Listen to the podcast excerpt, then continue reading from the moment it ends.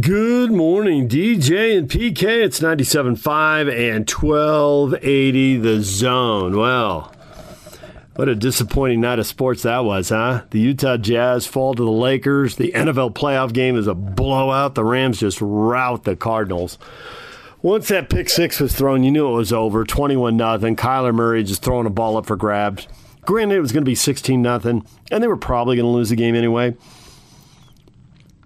But since the Niners had just erased a 17 0 lead against that Rams team in that stadium last week, uh, probably wouldn't have probably wouldn't have completely thought the deal was sealed. But with the pick six, I thought the deal was sealed. It was over.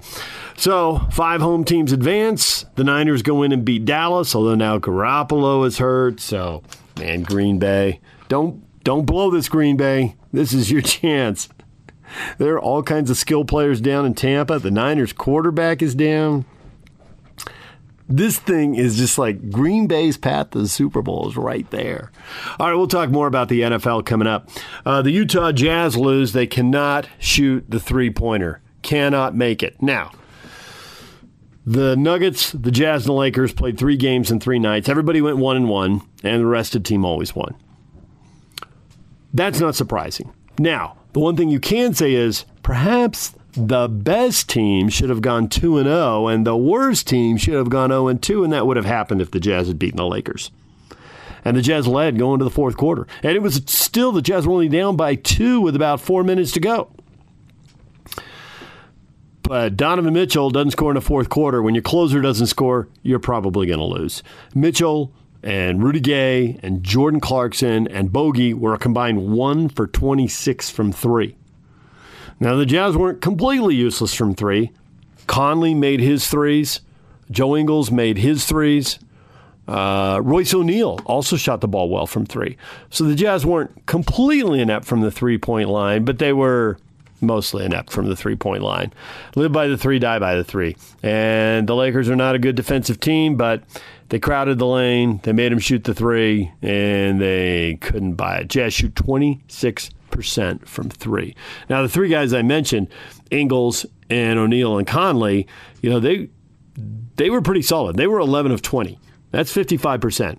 But the other guys just couldn't get anything to go. So the Jazz get beat. Now they come home to face Houston. We're going to take a break right now. When we come back, the best of the post game show, you'll hear what went wrong in LA. Stay with us. Good morning, DJ and PK. It's 97.5 and 1280 the zone. The Utah Jazz lose to the Lakers on the back end of a back to back.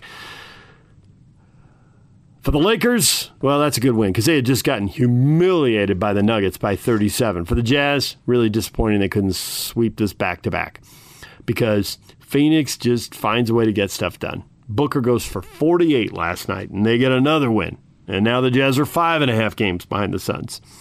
All right, here's the best of the post game show on 97.5 at 1280 The Zone. Your Jazz recap here on DJ and PK on 97.5 and 1280 The Zone. The Jazz fall last night to the Lakers 101 95. Tough offensive performance uh, from the Jazz. Shot just 37%. Uh, Bojan Bogdanovic, uh, Donovan Mitchell, Rudy Gay, and Jordan Clarkson went one of 26 from three. The Jazz struggled to put it in the basket.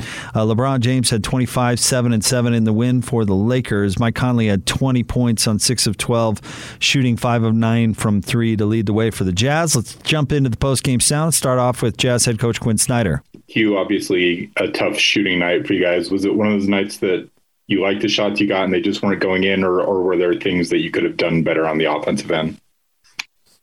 Um, you know, I thought we had we had too many really tough shots, whether they were late clock. Um, you know, where I would have liked to see us. You know, I think some of the shots we had you know, are makeable. Um, but we made it harder on ourselves, I think, than than it needed to be, as far as you know, making better reads and moving the ball quicker, um, you know, and generating you know some better shots. Uh, and I think that showed. You know, obviously, um, you know, the, the, defense has been something that you know we've really focused on and worked on, and um, had an emphasis, and I, I thought we really defended, particularly in the first half. Um, you know where, you know, I thought it kept us it kept us right there in the game, and then the third quarter, obviously we, you know, we had a had had some good possessions and made a run and kept keep kept guarding. But um, you know, we've been you know we've been good offensively, and there's a reason we've been good. And um, you know, I think this is one we'll see the film and and see how we can be better. Tony Jones. Um, what was the what was the, the tipping point for you guys in the last nine minutes when the Lakers made that deciding run? Well, they ran the small small action. Um, we got cross matched in transition where a couple times, you know, JC ended up on LeBron, and that's just you know us not being urgent enough to try to get matched up when we can, and um, you know, Rudy was guarding Johnson, and you know, trying to get out and hedge and get under. We got hung up. Um, and then when we did execute it right, uh, you know, Johnson had the ball and made a really tough finish, you know, over Rudy. That, that that's a play that usually is, you know, we're in a pretty good position at that point. But, you know, I thought, you know, when you're not scoring during that stretch, what we scored 17 in the fourth quarter, that that makes it hard too because you're just continually fending it off. But, you know, I, I thought we we hung in there in, in spite of that. Um, but you know weren't able to uh, you know to get a push on the offensive end and, and put more pressure on them by by making some shots and scoring the basketball. Andy Larsen. Two questions for you, Quinn. First, just kind of on those offensive rebounds, did you see kind of where they came from, or kind of what your team, what you hoped your team would do better? Yeah, I mean, I, I think you know when we're involved in in help situations in, in isolation um, a lot of times that'll take people out of position to rebound, and you've really got to um, have an urgency to find a body. You know, I think some of them that got tipped, you know, that, that was kind of what I was referring to in the first half. I don't know what um, the offensive rebound totals were in the first half, but I thought we did a good job, you know, getting on the glass. But we, particularly when Rudy's coming over to help and contest shots, um, you know, that's when we need to really dig in on the glass and, and come up with some of those. And, you know, when you do that, sometimes, you know, they turn into buckets the other way. And we had some looks on the other end that, um, that were good. You know, I thought we had some that were, we took some tougher shots than we want to. Um, but if we can come up with those rebounds and close possessions, you know, it gives us a chance to generate offense in transition. And then my second question is on a night when Jordan is struggling like that, not only shooting, but kind of in other aspects of the game, do you give any thought to putting in Mike Conley earlier or, or making some sort of other change there? Well, we, we, we've played, you know, we put Mike in a little earlier than typically we do. Um, Jordan got hung up in a couple situations defensively. Um, you know, that, like I said, where he was cross matched because he was the one that picked up the ball, which, you know, is good. Um, you know, but I, I, think with Mike's situation, you know, this is a back to back. We've been conscious of his minutes in those situations. So um, I don't think we're hanging on, you know, any one guy or a substitution. That there's always room for that. Um, we had a lot of guys tonight that um, on the offensive end could have been more efficient.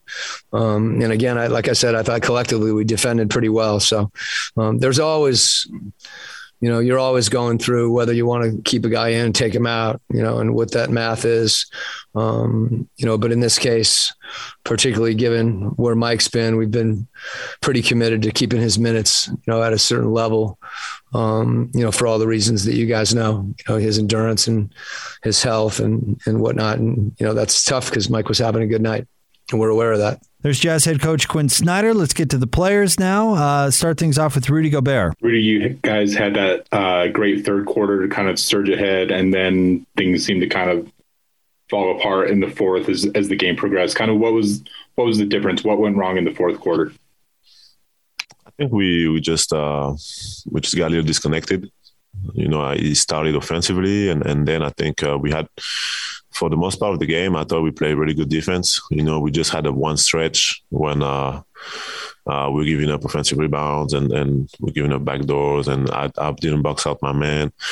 Uh, we we just had a bad stretch defensively, but for the most part, I thought we were solid. And offensively, there's just a stretch when we stopped moving the ball, and and you know we we had a few bad shots, a few turnovers, and and then they were able to to run on us and, and get the momentum.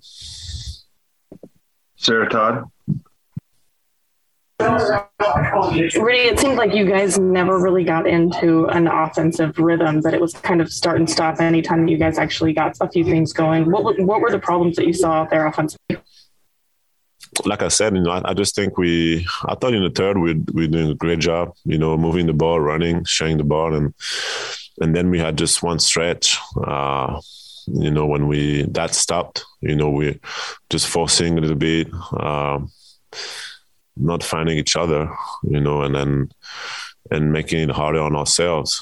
And when we did that, you know, obviously uh, we can complain about a lot of things, but but external for sure. But but at the end of the day, we can control and we can be better, and then just uh yeah, just just just be better uh, moving the ball. We we uh, we're gonna watch film and see what we can do better, but. Uh, I like the way we play defense for the most part of the game. Andy Larsen. Rudy, what happened on the Russell Westbrook dunk? And can I ask what y'all what did he say to you afterwards? Uh, I don't think he said anything to me. I think he likes he, he talks to himself a lot, but but um, I watched it. It, it, was, it was a nice dunk. It was a nice dunk. I just I just felt like I couldn't jump because he had his hand on my on my shoulder. But you know they're not they're not going to call that. They, they're going to let the big man uh, t- take what he deserves and and uh, and the fans uh, enjoyed a, a, nice dunk. So it was a nice dunk. Eric, go ahead. Rudy, as you mentioned, it, it seemed like overall the defense was a lot better for the most part uh, tonight. It did seem like they had a little bit of success late in the fourth quarter with the the small, small pick and roll. Um, where do you see what are what are kind of the challenges of defending that? Where do you see room for improvement in terms of matching up against that? I think our communication uh, communication can be a lot better. You know, I, think we gotta even on a back to back, even when we a little tired, we gotta. Uh, it doesn't take much energy to talk, and we need to to really uh, keep getting better at that and make it a habit. And uh, and then yeah, just you know, there's, there's always going to be uh, a few bad stretches. We're going to make mistakes at some point, but let's make sure that those um, when that happens, we're able to quickly uh, react and, and make sure it doesn't happen twice in a row. You know, and, and tonight I think we got a stretch when uh, we all kind of made a mistake one by one, you know, uh, one after the other, and, and they were able to get back in the game during that stretch. So uh, just gotta keep, you know, keep getting better, keep keep communicating, and we'll be all right. There's Rudy, who had 19 and 16 in the loss. Let's now go to Mike Conley. Hey, Mike. So you guys put together a really good run in the third quarter, and then the wheels kind of came off in the fourth. What was uh, kind of the differences as the game progressed down the stretch? Um, well, I think that you know we had a stretch there where we made the game a lot tougher than we needed needed to be. Um, when we were playing our best basketball, uh, offensively the ball was moving, um, guys were touching it and just spinning it around the horn and making plays, but our defense was was pretty solid throughout the the whole evening, except for the the stretch with Stanley Johnson and and how he got going there and um, in that small small pick and roll area. So um, I thought we we did a lot of good things, um, just not enough against a team that obviously was hungry hungry for a win and you know made the plays at the end of the game.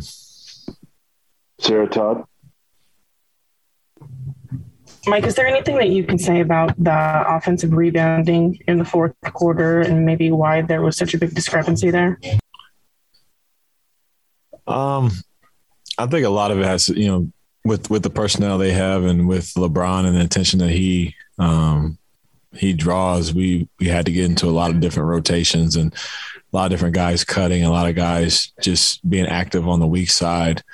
Um, kind of causes us to be in in in you know different different uh, mismatches whether our little our guards are on bigger guys or um, you know vice versa just just we end, end up end up in bad uh, situations sometimes but um, you know we we still have to communicate through those situations um, but that's what they're good at is you know off ball movement with with LeBron having the ball and and being able to pick you apart and you know kind of have you man down situations and causing you to be late on on you know the, the, the offensive boards.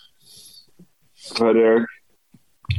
Mike, are all those things that you just mentioned kind of are are those inherent in the difficulties of of you guys kind of figuring out how to defend those those small small matchups? Well, yeah, that's all. That's all. You know, a part of it. You know, with the small, small stuff, it's it's uh, it's been tough for us all year, and um, it's been you know one of the areas we've always you know had to try to work on. And and games like tonight, it was obvious that um, we had some issues there. But you know, with the the you know the, the the personnel for the other team really dictates you know our rotations dictates how aggressive we are, how much we're out on the floor, how how pushed out we are on the floor, which causes, you know, guys to be out of position and long rebounds and different things like that can happen. So, um, all things we we still can can can improve at. You know, it's not the end of the world. We know we can get better at it.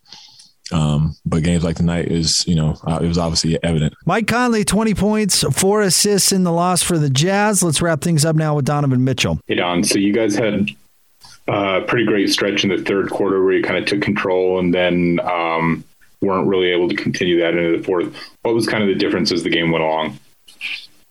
you know, we, we, we competed defensively. You know, I think the biggest thing is um, we missed some shots. Offense got a little stagnant, but you know they they kind of got on the run. Stanley Johnson kind of got going late. I think that's what uh, ended up changing the game. Andy Larsen.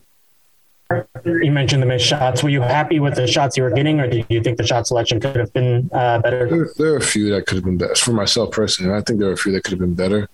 Um, you know, I think there's just certain instances where the game gets harder. You know, when you play a team that's you know as aggressive as they are. Um, so shot a few shots could have been better. Uh, but overall, you know, as far as the threes, uh, I was okay with most of them or pretty much all of them. Um, but could have been a little better. Sarah Todd. Donovan, it seemed like you guys, it was kind of start and stop to getting some kind of a rhythm for the offense up until that third quarter. What what changed to get into that rhythm, and then what kind of fell off because it started to get stagnant again in the fourth? Um, I don't know. I don't really have an answer for why it got stagnant. I think you know it's just kind of a feel thing, and you know you would like to say, "Oh, it's we're half more than halfway through. We should have a feel by now." But you know, there's there's times like this where you just it's gotta you gotta go through this to to to elevate. You know what I mean? I think this is just one of those instances we'll look back on and say, "Okay, we watched the film. You know, what did we do wrong? How do we get it better? You know, I how do we become better in those instances in those instances?" And I think. um shot selection was huge, but you know, driving, spacing, you know, driving, you know, finding guys. I think a lot of that plays into it for sure. Go ahead, Andy. Uh, I also wanted to ask, you know, the, they played small with LeBron at, at the five for a lot of that game, and, and or especially at the end. And kind of how did you think you guys did against that look, and, and what do you guys really need to focus on to really kind of win those minutes? Um, again, I, I won't say everything. Like I won't harp on it too much because you know, I don't know the last time me, Bojan, and JC missed all of our threes. You know, so we make a few of them. It changes the game. You know, credit to them for being aggressive on their blacks. You know, kind of clogging the paint. And fortunately, we missed. We, unfortunately, we missed a few. We missed some shots. You know, I, I think.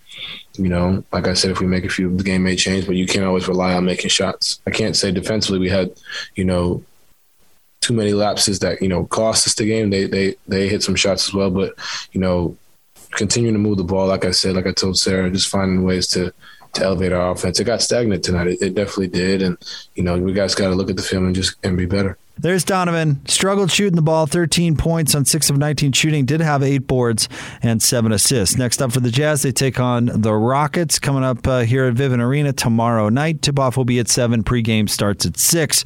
But coming up next, more DJ and PK here on 97.5 and 1280 The Zone. There's the best of the postgame show. We'll take a break. When we come back, the Pac 12 commissioner, George Kliavkoff, with PK and I. He joined us right at the end of the show on Friday.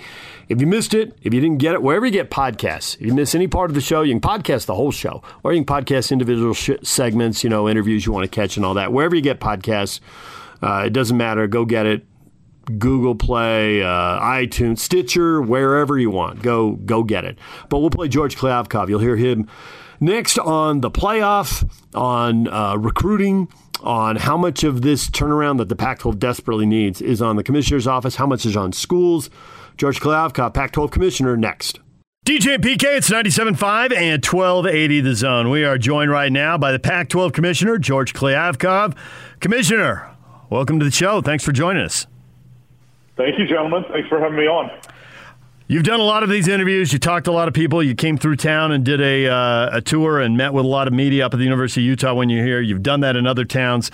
So a lot of these questions go towards, you know, what's wrong with the Pac 12 and how can it be fixed and how can the reputation be upgraded. And before we get into all of that, and we will, I'm curious how much of what has gone wrong, what needs to be fixed, can be done by the Pac 12 commissioner and the conference office, and what percentage is on the schools? Because obviously the TV contract matters, and that's not something a coach can control, but obviously hiring good coaches, assistant coaches, and, and bringing in talented recruits is not on the conference office. So, what is the, the balance here? How much of this is on your plate?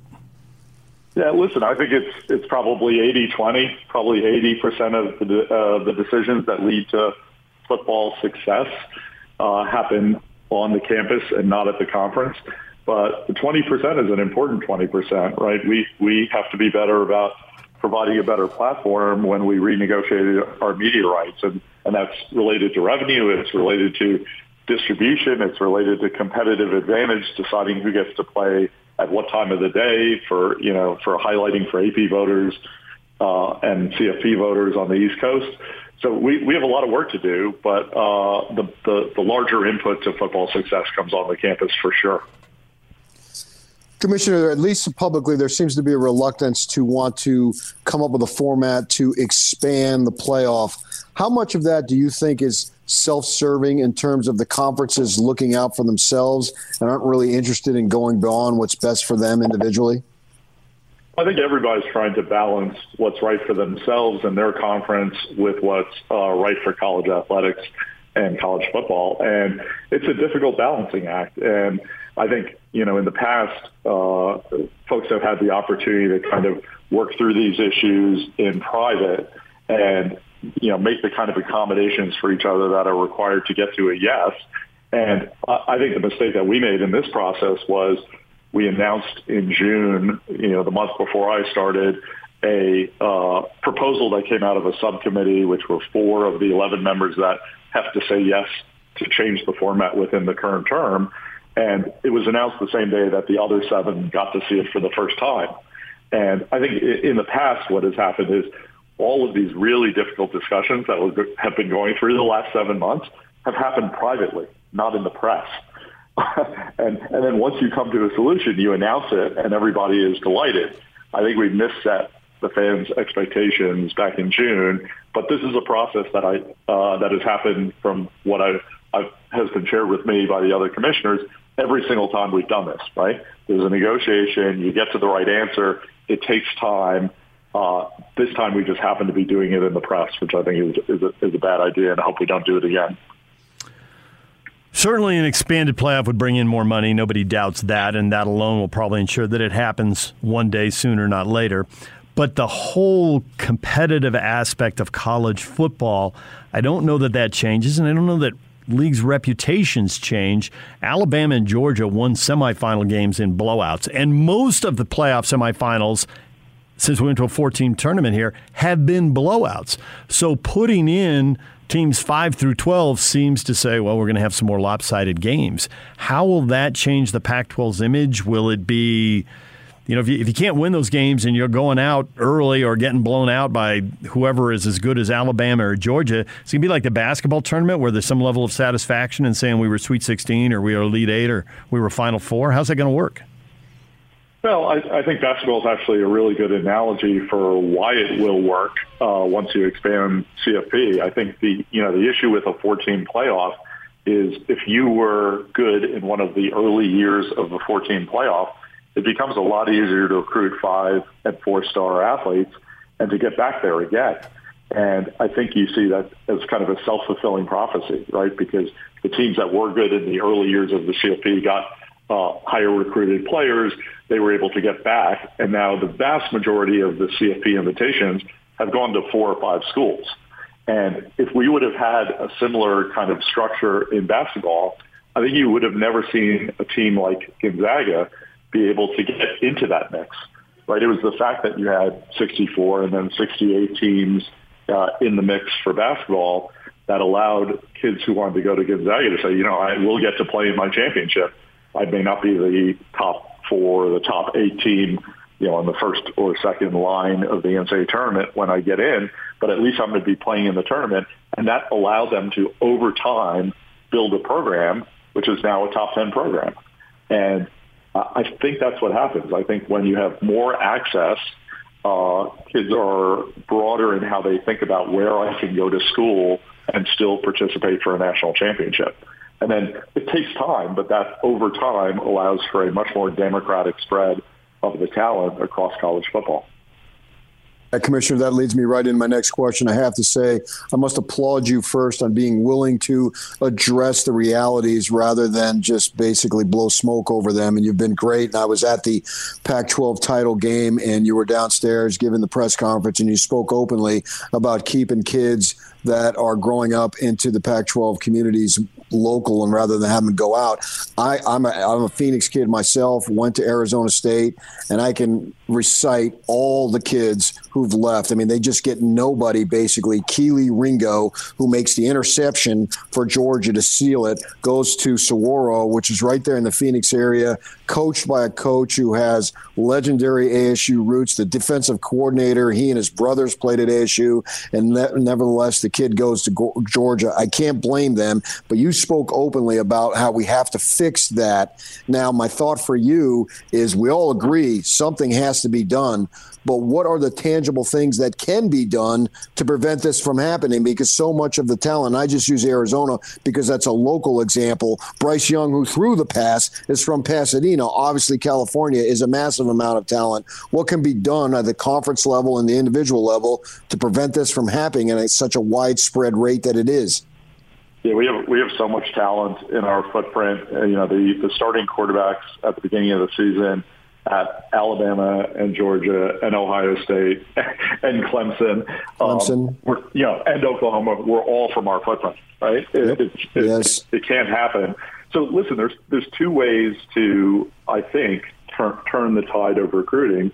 One is by taking shortcuts, and the other is by making investments. And our, our league is not about taking shortcuts. I mean, we just don't do that. Um, so we have to focus on investments. And I think those investments come in many different forms, but, but, but let's look at two of them, right? Facilities and coaching hires. And I think you've seen in the past couple of years, and particularly in, in this past couple of months, significant um, investments in our football program. So obviously, yeah, you guys are very familiar with um, the, the beautiful remodel at Rice Eccles and all the money that was put into that to, to make that the stadium it is today you know, Oregon State pressed the button and exploded the west side of their stadium uh, last week, and they're rebuilding that with $90 million in private funds. Oregon announced in uh, October, I believe it was, uh, a 170,000 square foot football practice facility. It'll be the greatest practice facility in the country.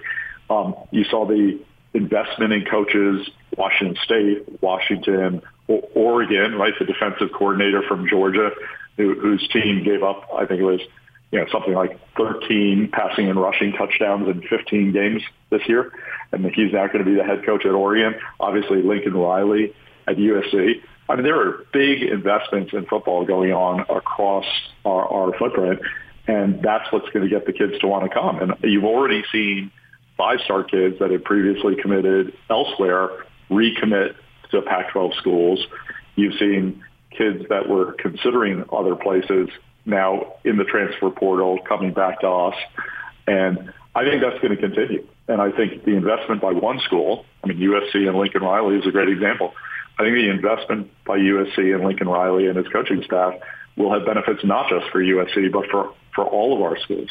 I think it, uh, you know, kind of the tide that rises all boats.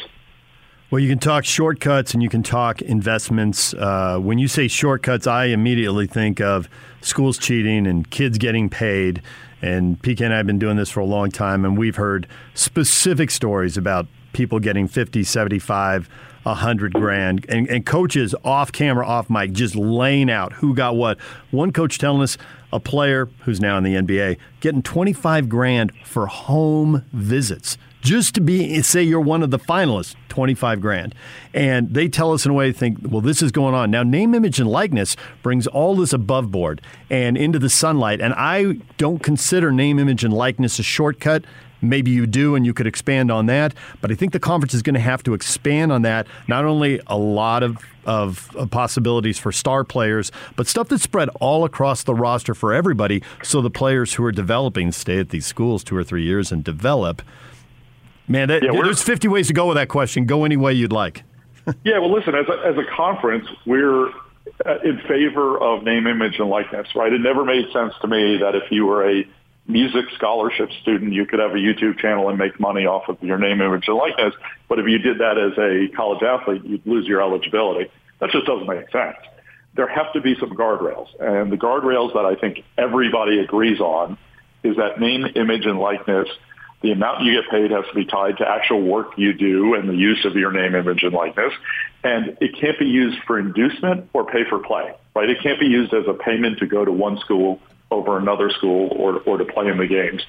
And we're seeing that happening. And it, it's so bad that you saw, you know, both Nick Saban and Kirby Smart before the national championship game in their press conferences particularly call out what a problem and an issue this is for college football. And, uh, you know, the, the problem is that there's no national legislation. We have a patchwork of state laws that differ from state to state.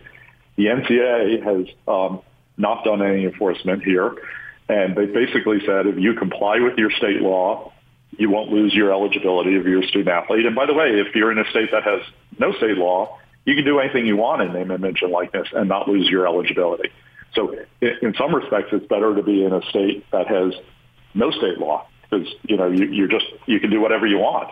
And until we have federal legislation or national enforcement of no inducement and no pay for play, uh, it's the Wild West. And the stories that you've heard, I hear every day. Uh, I know it's happening. Uh, I've talked to the other A5 commissioners about how we can work together to try and solve that issue. Um, but I think we're stuck with it until we get some federal legislation or national enforcement. So are the late start times just a fact of life, given the fact of where we are in the country and we're in the West and mountain and time, a specific time zone? And can we do anything about it? Yeah, one of, one of the greatest strengths as a conference is, uh, unlike the other Power Five conferences, we don't have geographic competition as a Power Five. You know, we have all of the Power Five schools in the Mountain and Pacific time zones. That's going to be true until BYU joins the Big 12. Um, so that provides a unique opportunity. If you're a television network, you want to program primetime West Coast games uh, that are Power Five games, and the Pac-12 is your only alternative to provide those quality games in that time uh, kind of frame. And for us, what that means is we get paid more to play a game at you know 7 or 8 p.m. West Coast than if we played that same game earlier in the day. And the, the revenue is important, but we have to balance that revenue against competitive advantage and against national exposure. Obviously, if 75% of the population that lives in this central uh, and eastern time zone is asleep by halftime, that's not good for Heisman voting. It's not good for CFP or AP voting. It's not good for um, you know, just the, the popularity of our schools and the brand building we need to do. So there are creative ways to trade that off. In our next media rights deal, if I had to guess, we would agree to play those games, but I think we'd want a little bit more control over which teams are playing in those games during what part of the season, because right now we have no control. ESPN and Fox, who are great partners, have the right to basically tell us sometimes with six days notice or 13 days notice, these are the teams we want to play in that late game. And, you know, it ends up obviously being our best teams. And those are the teams that we want to be able to highlight nationally, or those are the players who are eligible for a Heisman Trophy vote that we want to highlight. And, uh, you know, I think historically, you know, David Shaw would, will tell you, I think he's been public about the fact that he thinks Stanford lost two Heisman trophies because of those late games. So, you know, we, we have to work on the structure and get a little bit more flexibility. Uh, but I don't think we're not going to play those games because they're valuable. Having lived in California, I think they're not only valuable for TV. I think that a large portion of the fan base likes primetime West Coast football. And 8:30 is a little awkward for this time zone, but 7:30 works great if you're in LA or San Francisco. So I don't, I don't think you can completely run from that. I wonder if you can get a balance where your two best teams or the Heisman candidates are playing in the second or third TV window.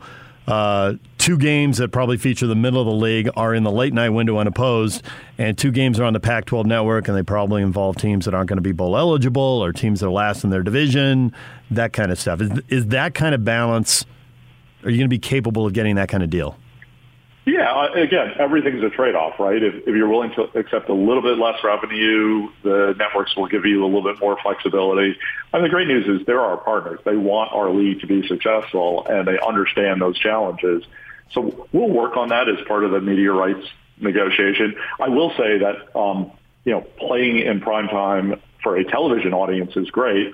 I do hear, and I think it's a real concern from some of our schools, that it's difficult for fan attendance and for building kind of a family tradition of, you know, the kids yeah. coming to the games their entire childhood when, when you have those late games. And that's particularly true for some of our schools where more of their fan base, you know, it, you got to drive 90 minutes from Portland to get to Corvallis. And, you know, that, that, that's an issue. And when the game ends at 10:30 or 11, you know that that that's that's different than if the game ends, you know, late afternoon. So it's all a balance. We'll, we'll work through all of these. I mean, the, the great news about all of this is uh, the athletic directors, the presidents and chancellors who make up my board and are my bosses, uh, and the conference office are all 100% aligned in what we're trying to achieve, and will be collaborative about figuring out solutions. With this alliance that has been created, as far as scheduling for football, what is your idea and what would you like to see be implemented and when as far as the non-conference scheduling given the alliance or maybe even beyond that? Well uh, you know when i joined college athletics seven months ago i joined with very little collegiate athletic experience and i was always a fan uh, but there are things that just never made sense to me. So the you know the top of that list it's a long list but the top of that list about what doesn't make sense in college athletics is that we schedule co- uh, college football games, you know, 10, 12, 15 years ahead of time, right? Uh, Utah has a home and away series with LSU in 2031 and 2032. How does that make sense? So uh, the, the thought is, how do you make sure that you have teams to play that are quality teams that will lead to, you know, kind of great, great matchups if if you don't actually go and schedule those games and contract those games way in advance, particularly if everyone else is doing it, what teams are going to be left to play? So Nirvana, North Star for football scheduling for the Alliance is each of the three conferences eventually, and again, consistent with existing contractual obligations and consistent with the need to include the media partners in figuring this out, eventually we each get to a place where we've agreed to play eight conference games and one game against each of the other conferences every year. So Pac-12 teams would have eight conference Pac-12 games, one game against the ACC, one game against the Big Ten. One of them, those games would be home, the other would be away. That would switch from year to year. Uh, games 11 and 12, the athletic uh, director and the football coach can schedule. They can make sure they have seven home games. They can make sure they have two games that are, you know, not Power Five games if that's what if that's what they want.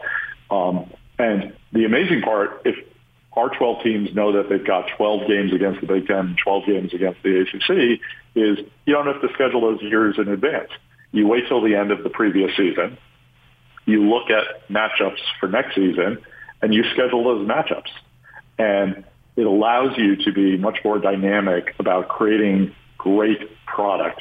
You can, if, if two brothers are playing on on different teams in different leagues, you can match up those two teams if there's a great bowl matchup that you know goes into triple overtime and you want to have a rematch of that bowl the following season, you can do that. You can really do made for television. The other thing that you could achieve is that one of the coaches say says, "Hey, I'm you know I'm I'm trying to recruit a kid in Michigan. I want to play, you know, in in the state of Michigan next year."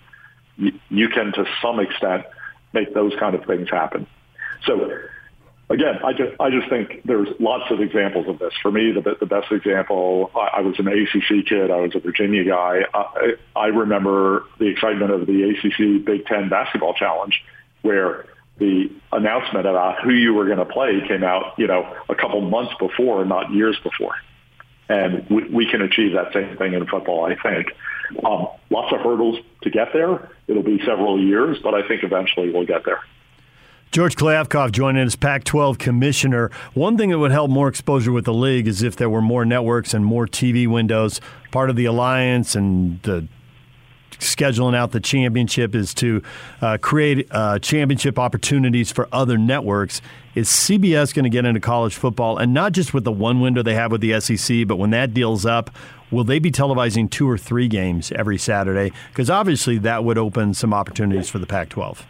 Yeah, I don't want to talk about any specific networks uh, because we've talked to all of them, and I don't want to disclose any anything you know that that's confidential. What I will tell you is, in a world where less and less people are getting their video product on um, satellite and cable every year, and where uh, you know over the, the top direct to consumer services are popping up every day and competing against each other uh, for for subscribers, and where you know, every piece of glass connected to the internet is now a device where you can watch, you know, a game. Um, there are, you know, a lot of folks who want the content that we have to sell. And when our media rights come up for renegotiation, we're going to have multiple bidders for every tier of our rights because it's such a valuable product. There's no more valuable video product than live sports. It, it attracts the right demographic, by the way, particularly Pac-12 uh, our, our alumni uh, are higher net earners than you know kind of any other group. Uh, it, it, it, it allows you to run commercials that are more valuable because it's live. People are less likely to fast forward through commercials. They're watching that programming live and they see the commercials. It aggregates large audiences. Right, more than 90 of the top 100 watched television programs last year were sporting events. Um, so it, everything about it uh, indicates that it's the most valuable programming, and it's programming that is generally sold somewhat exclusively uh, for, for the tier one product. So we're, we're going to have a line of people um, wanting to buy the product, and it's going to include lots of television networks, not not just our existing partners believe before you took this job, Commissioner, that you did extreme deep diligence and did deep dives on everything. And you had certain things that you felt like had to have happened in order for you to say yes, because you knew full well of all the issues that you were getting into. I mean, it, and it went crazy as you've, you've spoken on Twitter, you know, within what days you had the Big 12 with the two teams leaving to the SEC. And now you probably couldn't have predicted that maybe. But I'm wondering for you, as far as the financial investment because I've been looking and reading other interviews that you did. I spent 23 years in newspapers, so I always scour the internet every day as far as that goes. And I saw some interviews that you did in terms of wanting the presidents and chancellors to make that financial commitment necessary. Did you have that set up that, okay, if I take this job, these are the things that I need you to do. You understand what I'm saying? Sort of be in it to win it, so to speak. Well, what I, what I would say is um, during the interview process, uh, I was so sure I wasn't getting the job that I, I thought I could be incredibly transparent with the presidents and chancellors who were interviewing me, right? And I kind of laid it all on the line, and I said, "Listen, I, you know, we're the we're the conference of champions. You know, we've won more NCAA titles in 54 of the last 60 years, and each each of the last 16 years than any other conference, and that's great." But the economic engine that drives college athletics and allows us to invest in all of those other sports is, you know, 70% football, 30% men's basketball. And um, we have not won a uh, championship in those two sports in 17 years. And I think in order to be successful in everything we do and to continue to support thousands of student athletes and give away all these scholarships and build the facilities that support all these other uh, Olympic sports, and uh, we we need to be good in those two sports. And I, I didn't have the answers, and I'm not sure I have all of the answers yet. But I, I certainly said that to the presidents and chancellors when I were was interviewing, and they all agreed. And for me, I wasn't asking for specific financial commitments or, but, but just the ethos in the room was, yeah, like we have to be good in those two sports. And it will be a building process, right? It, it, it, it's a long climb out of the valley that we're in, but we'll get there.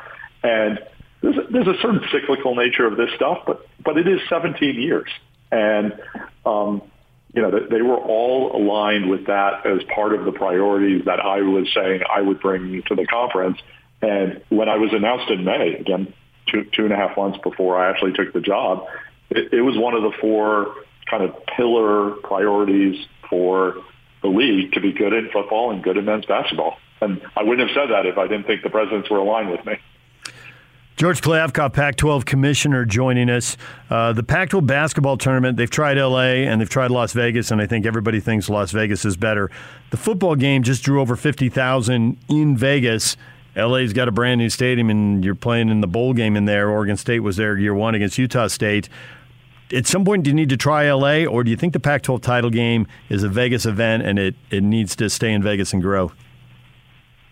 Well, we, we have another year on our existing deal to play at Allegiant Stadium in Vegas. Yeah, I, I was kind of on the other side of that deal because my previous job at MGM Resorts in Vegas, we, we, we helped bring both the basketball tournament and the football championship game to Vegas. And I was, you know, sitting on the other side of the table for those negotiations. I think Vegas is a great spot, but we're not counting out any other opportunities. SoFi Stadium is amazing. Uh, you know, the Jimmy Kimmel Los Angeles Bowl was was really fun, uh, and that's a terrific venue. Um, but you know, I, I don't want to like say we're committed one place or another. Right? The cities benefit from having us there, and there's a little bit of a bidding opportunity uh, for the conference and we'll go through that when we're ready to extend to the next set of football championship games. And um, we'll certainly look at other places, but I, I can't say enough good things about how Allegiant Stadium and the Raiders and Las Vegas have treated us, uh, both in basketball and football. What's your good instinct, Commissioner, on the actual parameters of the playoff? My gut instinct is that we're going to expand my gut instinct is that it's going to be 12. Could, could be eight, although the SEC has very clearly said we're, you know, we're not going, we're not going to vote in favor of eight, only 12. Um, I, you know, I, I think the interesting thing is if you focus on uh, what we need to change it in the current 12-year term, right, that runs through 2025, um, you need unanimous consent of all 11 folks in the room. And that has proven to be really, really difficult. Um, you know, there are other issues, but the format is the big issue, and there's not a single format that has 11 yes votes. Um, if you focus on, well, the contract ends at the end of the current term, and in year 13 and beyond, we currently have zero commitment to each other. Like there's there's there's no grant of rights. There's there's there's no contract beyond year 12. There's nothing. So there's a group, a subgroup of that 11 that could say, hey, from year 13 and beyond, we want to have this structure and this format. And then the others who are not part of that conversation or who originally, originally said no to a particular format would have to make a decision about whether or not to join the group. How many need to be in that group and who needs to be in that group I think is up for debate. Uh, you know, I would I consider the Pac-12 to be one of the people that would have to be part of that group to to make it, um, you know, a, a legitimate enough playoff that others would have to decide whether or not to join. But um, yeah, that that's the way to focus. The way to focus is what does it look like beyond year 12, and then once you have that format set up for beyond year 12, since by definition it's going to be more access for everybody. I think it's pretty, pretty easy to say, hey, can we shoehorn that in for years 11 and 12 as well? And people will say yes. But we've been focused for most of the last, you know, seven months on what can we get 11 people to say yes to. And I just think we're at a point where we have to stop having that conversation because it's clear we're not getting there. Well, that's some serious power politics to end on right there. I appreciate that, Commissioner. We appreciate you coming on and uh, really laying this all out for all the uh, the Pac-12 fans listening. Thanks for joining us, and look forward to having you on somewhere down the road again. We really appreciate it. Thank you so much. I appreciate the time and your support of Pac-12. Thank you. There's George Kliavkoff, Pac 12 commissioner. And if you missed any of that, you want to hear the whole thing, you want to hear it again, you're really hardcore, wherever you get your podcast, it's available everywhere. Just search DJ and PK, Klyavkov, and it doesn't matter. Uh, Apple, Google, iTunes, uh, Stitcher, blah, blah, blah, on down the line. It's, it's everywhere.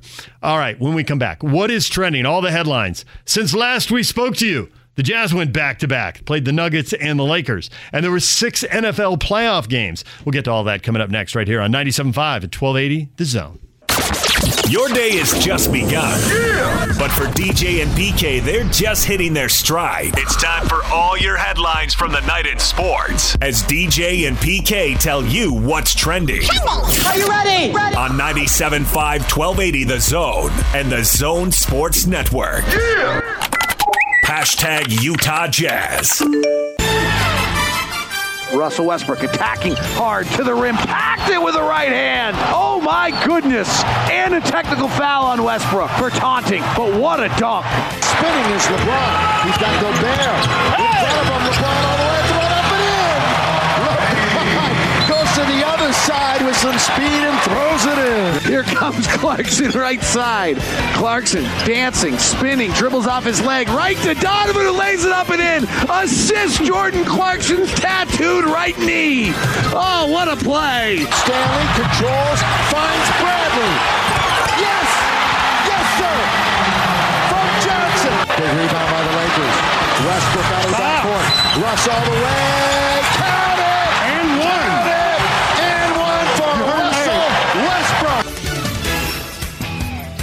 And the Jazz lose to the Lakers. 101 95. A day after they blew out the Nuggets 125 102. Those three teams play three times in three days, and they go one and one, and the rest of the team wins every time. And that PK is part of the reason a lot of people don't trust the regular season when it comes to the playoffs. It ain't all even. So you're saying the Jazz weren't rested? They weren't. No, they weren't. Jazz, the Jazz weren't rested. Well, then why shoot all the freaking threes? Because they ran out of ideas. You're the basketball dude. Because they ran out of out of ideas. ideas? Wow. yeah. I thought they had this genius coach and all this stuff. Oh, the genius And- and coach was so pretty tired. frustrated in the post game. Well, then how about you be frustrated during the game and do something about it? Put I don't Pat- need you to be frustrated in the post game. Put Paschall in. Let him drive to the hoop. The threes aren't going anyway. And we just had Lock on on Friday saying you get stuff with him, but you give up stuff with him. And one of the things you give up is the three pointer. Well, nobody else is making the three pointer. So break the rotation, sit one of the veterans, and play him. I think, and we'll go around and around about this. I don't have any problem with that. Yeah, uh, that I mean that's the best answer that comes to to my mind watching that. And then I think the other thing is that we can sit here and uh, explain what went wrong or why, and it's true. I think largely if you're one of the better teams in the NBA.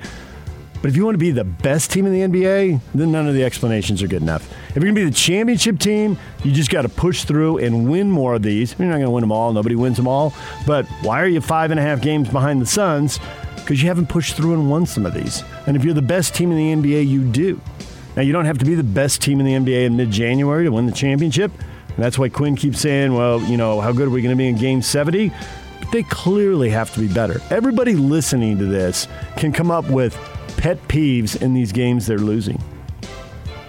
And you can explain them away if you're above average. But if you're the best, then this stuff just doesn't happen. You figure out a way to beat the Lakers. And they didn't. Yeah, well, when have they ever been the best, though? I mean, what- No, well, they say they want to win the best? championship. Well, being the best means winning the championship. Everybody wants to win the title. That's no big deal. I, mean, I know. Everybody says that. I mean, I, I don't know. I just, I just want them to beat the Lakers at a, a below 500 team in January. Why do why That do I was- sweep that aside? Well, it's That January, was- so it doesn't really matter. That was the Lakers' best win in two months.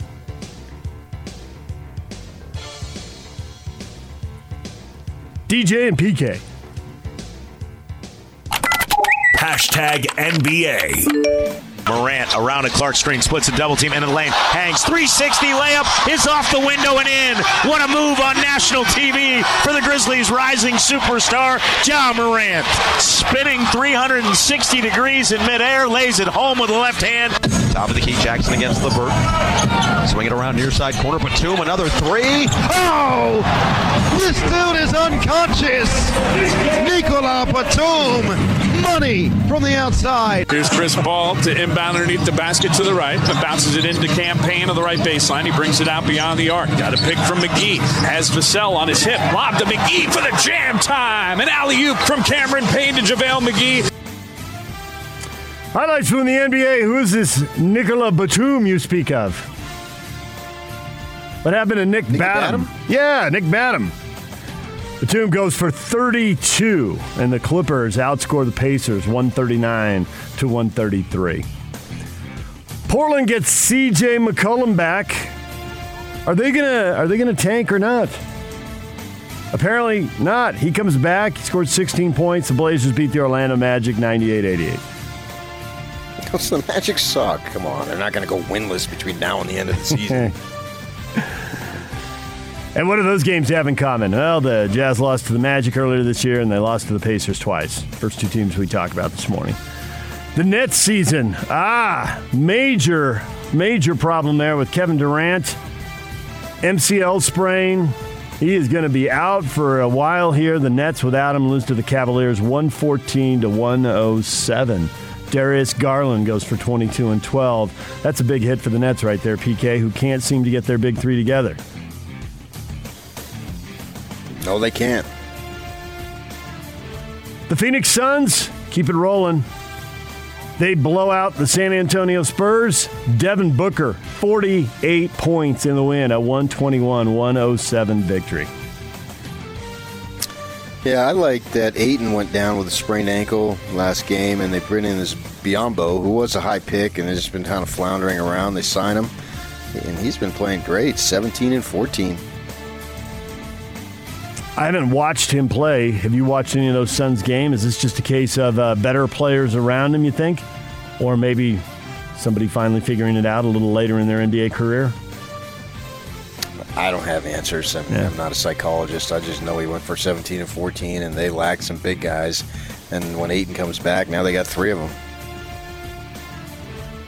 Draymond Green is out at least two more weeks. Soreness in his left calf is tied to the involvement of a disc in his lower back. So that doesn't sound good. So the Warriors can't get their big three together either, just like the Nets. DJ and PK. Hashtag college basketball. A weekend of basketball. There were some Monday games. The Utes suffered their sixth straight loss. Arizona State making one more big play, one bucket down the stretch at the end to get the win. 64 62, six straight losses for the Utes, and they got the LA schools next week, so you figure that'd be eight in a row of those schools highly ranked. Utes can't catch a break, PK. They were right there, but couldn't pull it off. What difference does it make? They're not going anywhere this year anyway. I mean, you got to give this man two to three years. Uh, who cares if they get the LA schools? I, I don't get it. What, what did we think they were going to do this year? Uh, win a few more games than this. I mean, not go Why? to the NCAA What, what tournament. difference does it make? Are you more attractive to transfers if you won a few more games and you're closer? Closer to the tournament? They're nowhere near the tournament. We mean closer. if you're 20 miles away and now you're 19.9 miles away, does that make you closer? 18.5 miles away, and you're closer. He's got to have time to develop a program. Just show me some competitiveness. That's what I'm looking for the Utes this year. See how hard they play. How hard can he get them to play? And then let him go to work and see what he can do. I mean, he talks about how, you know, his first year at Utah State, well, he's gifted an NBA player in Merrill. And then obviously he got the, what's the other kid, the center. Uh, yeah, and, and away they went. They don't have that kind of talent here. Big win for BYU at USF. Down 10 in the second half. They turned it around and talk about making one more big play down the stretch. They made it. Do you wonder if that missed free throw right at the end was gonna was gonna haunt him when Barcello went one for two? Jesus, Saturday night, man. This is Tuesday morning. I can't remember. I watched the, I watched the whole game. They're an NCAA tournament team. They got 11 games to go. The most they're going to lose is three. Yeah, yeah. All, all my NCAA doubts swept aside. That was a great win on the road. That pays off for him big time. Big Sky play. Weber State beat Idaho State 78 61. Koby McEwen scored 23 points. Southern Utah beat Portland State 86 76. BYU, an NCAA tournament team, and will the state get a second team? Southern Utah and Weber State. Preseason picked 1 2 in a Big Sky, and it could come down to a Big Sky tournament final between those two teams. We'll have to see how that plays out in March. Aggies face Fresno State tonight. That game, 9 o'clock on the CBS Sports Network. Scotty G will be on the call pregame coverage at 8.30 here on The Zone. DJ and PK. Hashtag NFL. Joe Burrow is ready. Hopkins snaps it back. Burrow drops back to throw. Looking. Rolling out to the right. Still looking downfield. Burrow throws it toward the back Yeah. of the end zone. Boyd leaps. He makes the catch. They have the extra offensive lineman, Tommy Doyle, in the game the last couple of snaps. And there's sometimes where you get that big man touchdown. Josh keeps it out, play action, fires to the end zone. You called it, Eric. Touchdown, Buffalo. The pass to rookie Tommy Doyle, the big man touchdown. They are pouring it on now. This game's out of control. Here's the play, dropping to throw. Brady looks toward the end zone, throws. Caught ball, Evans. He's got a Tampa Bay touchdown. Does a somersault, and the Bucs put the dagger in the heart of the Eagles. They got to get up and clock the ball. Five, four, three, two. Dak will will he get it off in time? No. With one second to go, did he spike the ball in time or No, not? he did not. He did not. The 49ers have won the game. What do you got, Alex Kemp? Did he spike it in time? That's the end of the game. Game is over. The 49ers have won. They're on their way to Lambeau. Oh, my goodness. Steelers show a four-man defensive front, trying to build a wall. Now they're going to throw it long. The Chiefs want Tyreek Hill over the shoulder, touchdown! Kansas City, and Mahomes is on fire. Second and six from the seven. Here comes the blitz. Slides to his right. Throws low.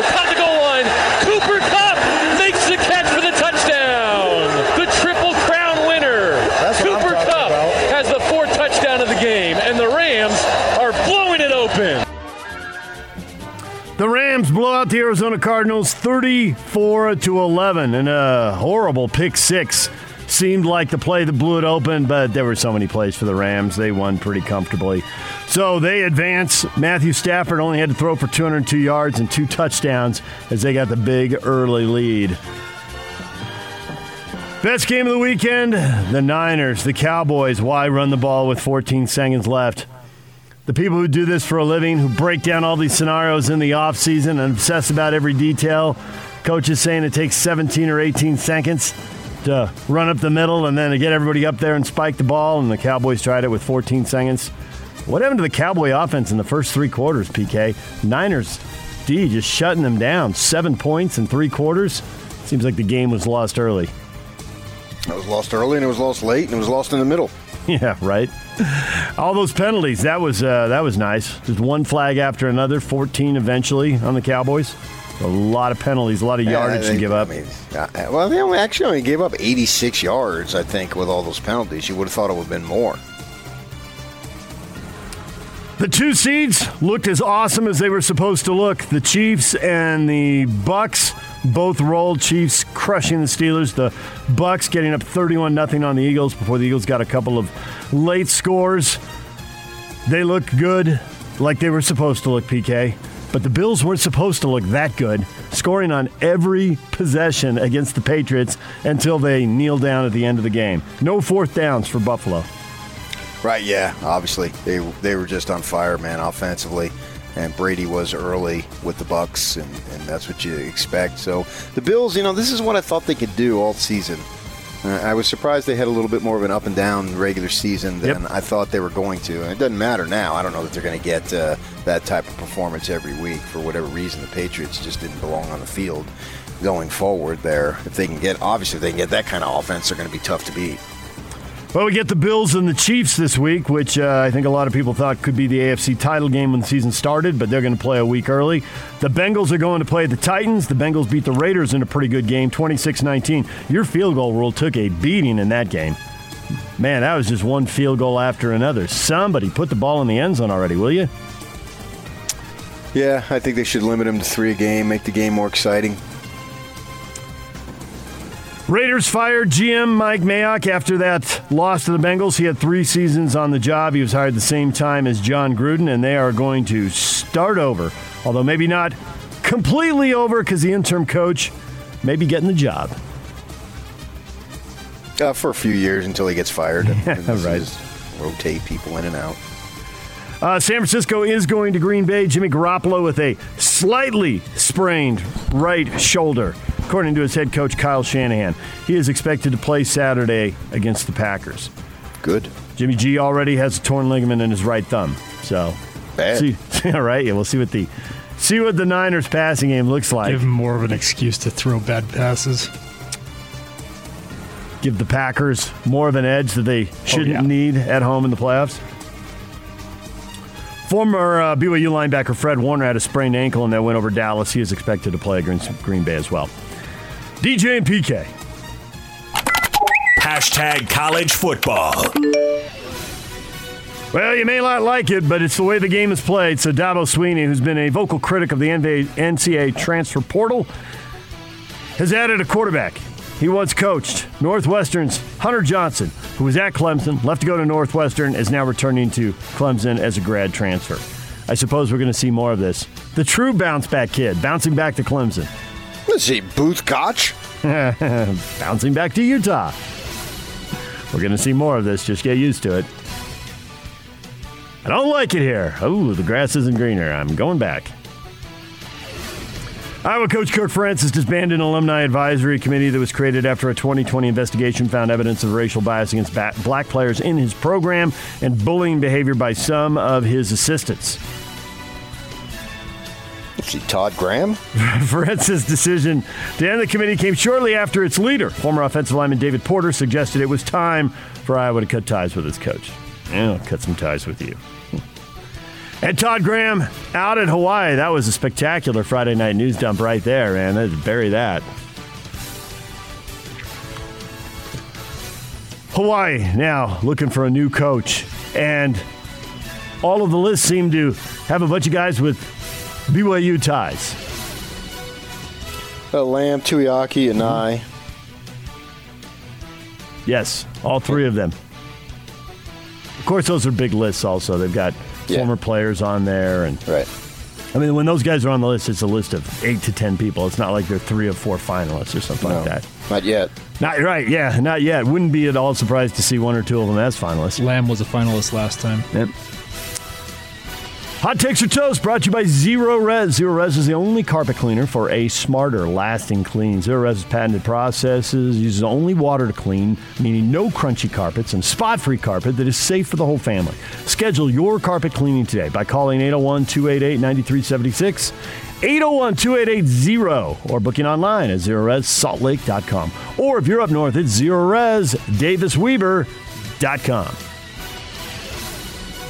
Coming up, Jason Cole, longtime veteran NFL reporter, NFL Hall of Fame selector, is going to join us in about 10 minutes. Talk about all those NFL playoff games and look forward to next week. And Steve Cleveland, our basketball insider, will be here at 9.05 right here on 97.5 and 1280 The Zone. This is Unrivaled. Guys are doing a hell of a job. I just believe it can't be status quo for Utah because if it's status quo, USC, Oregon are going to go. They're going to blow by Utah in the next couple years. Utah's got to get bold. They got to get creative. They got to get outside the box. They got to get some big time recruits, bigger than what they've been getting. That is unbelievable. Catch Unrivaled with Scott Mitchell and Alex Kirry. Weekdays from 3 to 7 on 97.5 1280 The Zone. Powered by KSLSports.com. DJ and PK, it's time for Hot Takes or Toast brought to you by Zerorez, the only carpet cleaner. For smarter, lasting clean. Zerorez's patented process uses only water to clean, meaning no crunchy carpets and spot free carpet that's safe for the whole family. Schedule your carpet cleaning today by calling 801 288 9376 or booking online at zeroressaltlake.com. If you're up north, it's zeroresdavisweber.com. Question of the morning How bad does it suck that the Jazz lost to the Lakers? It sucks a lot. They're the Lakers. It always sucks to lose to the Lakers, and it sucks worse when the Lakers are having a season where they suck on a semi regular basis. Not a sucking going on. Exactly. Kyle says it's bad. We're no different than Boozer and Williams years. And if you think we are, you're delirious. I don't think delirious. Delusional is the word. Delirious? Just wandering in the desert looking for water. I'm delirious. You could be delirious or delusional. no, I think it's delusional. Scott says it's terrible. A good chunk of the blame is on the coaching, predictable lineups, and poor adjustments. The Coaching, huh? Bryson says, oh, not four of our main contributors going one for 26 from three? Come on. I love a good solid come on at the end of the hot take. Come on. I love a good solid One- one for play 26. that allows you to get closer to the basket. That's just me, man. The threes are nice, but when they ain't a falling, you ain't a winning. Poor coaching, no heart, no offense, no defense. Scrub Lakers having a good night. Ryan has a lot of complaints. Oh yeah, I could sense the frustration with Ryan. Mark says teams are going to be positioning themselves to get the Jazz in the first round. This team just isn't a championship caliber team. Positioning themselves, uh, like who? Why?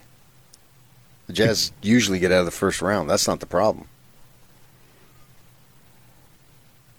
DeJuro says, What a joke. We lost to a team that's older than Jack Nicholson. No excuse. But not older than Lou Adler. How old is Lou Adler? Oh, look up Lou. He's way up there. That's Jack's buddy. Sits right next to him. Oh, really? You don't know Lou Adler? Uh, no, I guess not. I guess I should. I can hear in your tone of voice. I should. Wow. I will Google Lou Adler. Oh, I recognize him. Yeah, I've seen that guy. Film producer, co-owner of the Roxy Theater. Okay. Yeah. Behind the times of my, my Hollywood faces and names. Well, he's been there for years. That's like Dyan Cannon, Penny Marshall, and you know these people that go. They're staples before there was even the Staples. Nice. Going back to the forum days. Yeah.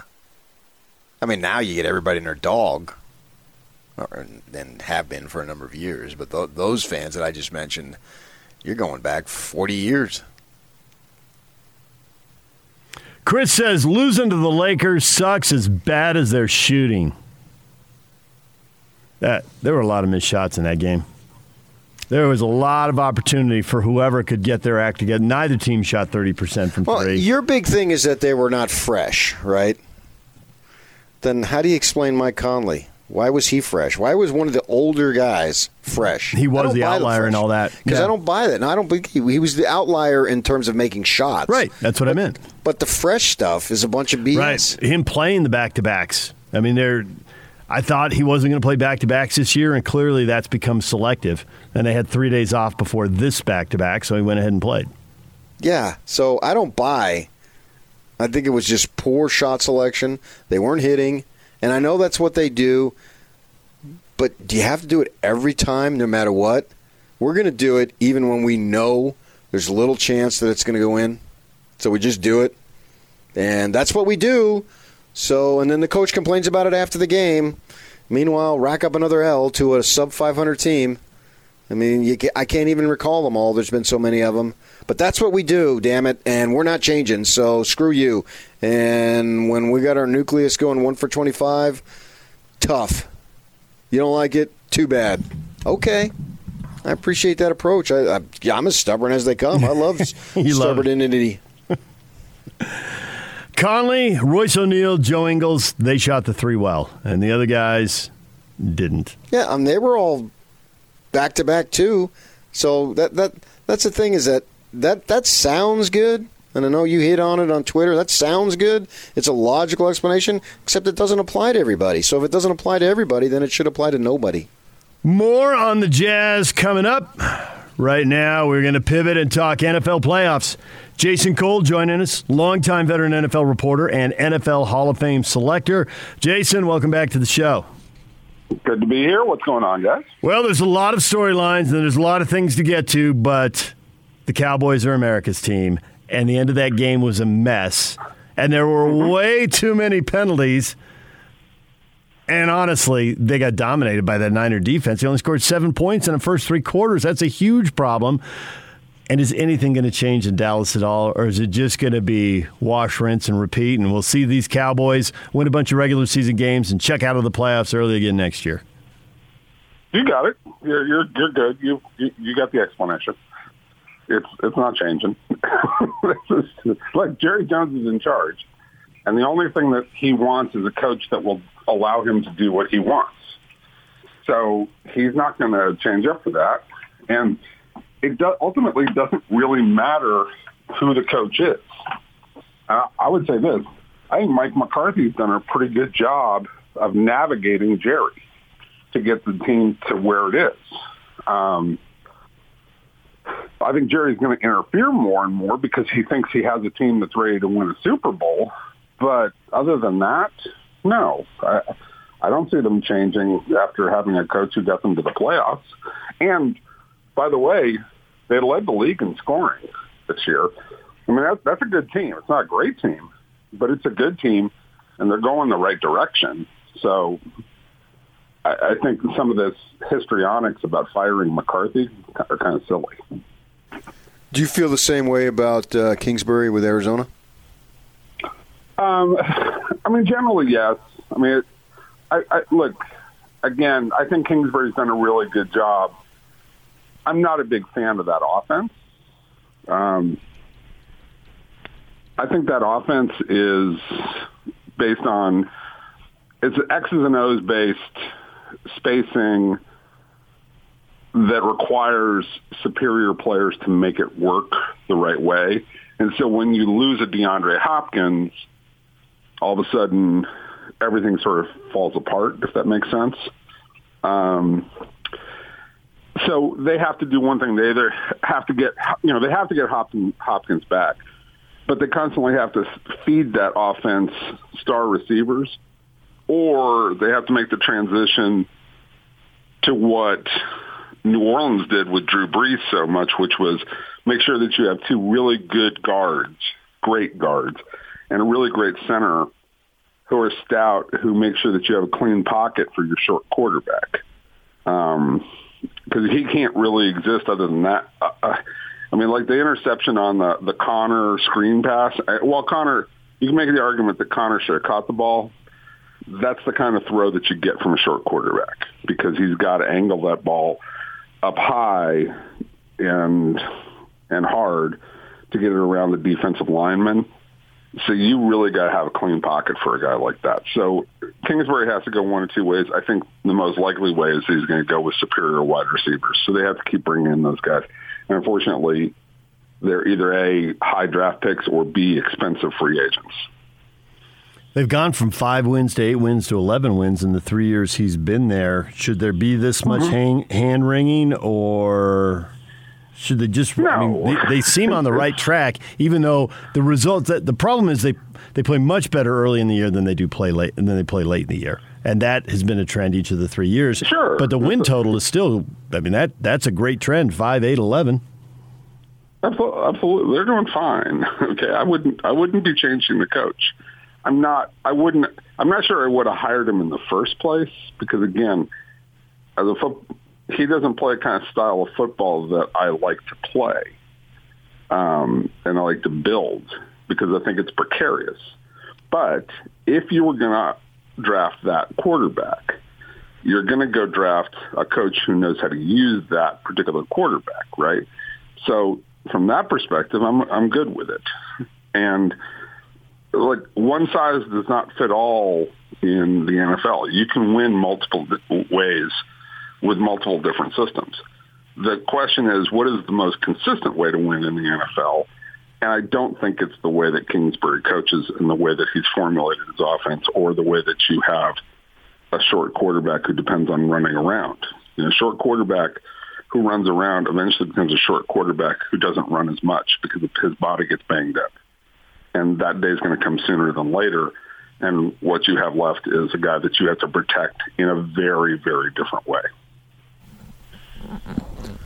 From both aspects, Jason, I was really surprised with the Bills and Patriots. What do you make of both of those teams in that situation? Well, I, I thought that was going to be a blowout. Um, I, I wasn't surprised at all. I think Buffalo is just better than them. Um, now, it got out of hand. It was extreme, obviously, because Buffalo scored a touchdown on every one of their possessions. But I don't think those two teams are particularly close. And I don't think that, I think the Patriots, you know, I think Mac Jones was okay in the first playoff game as a rookie in a brutal environment and a hard place to throw in zero degree weather. He better learn to do that because that's going to be the kind of playoff weather he plays in his entire career, as long as in the, in the Northeast. Um, so I, I think there were some promising things for the Patriots, but the Patriots were a team that won a lot of games this year by reducing errors and, and slowing games down and um, you know just playing percentages. And once in, when you come up against teams that are just better than you and have better personnel overall, they're gonna they're gonna destroy you. And I know Buffalo, their record doesn't indicate that, but they had this really rough patch in the middle of the season. You know, when they got got banged up, their offense had some problems, and you know they lost Tre'Davious White. You know, if you take away that middle part of the season, this is a team that started four and one and ended the regular season four and zero, and now are basically five and zero. You know, five game winning streak. That's a pretty dominant team. You know, they survived that middle stretch and made the playoffs. I, I think Buffalo is a lot better than we make them out to be. And I think they have a pretty good chance to go into Kansas City with that with that offense, and because they're willing to throw it and challenge that Chiefs defense.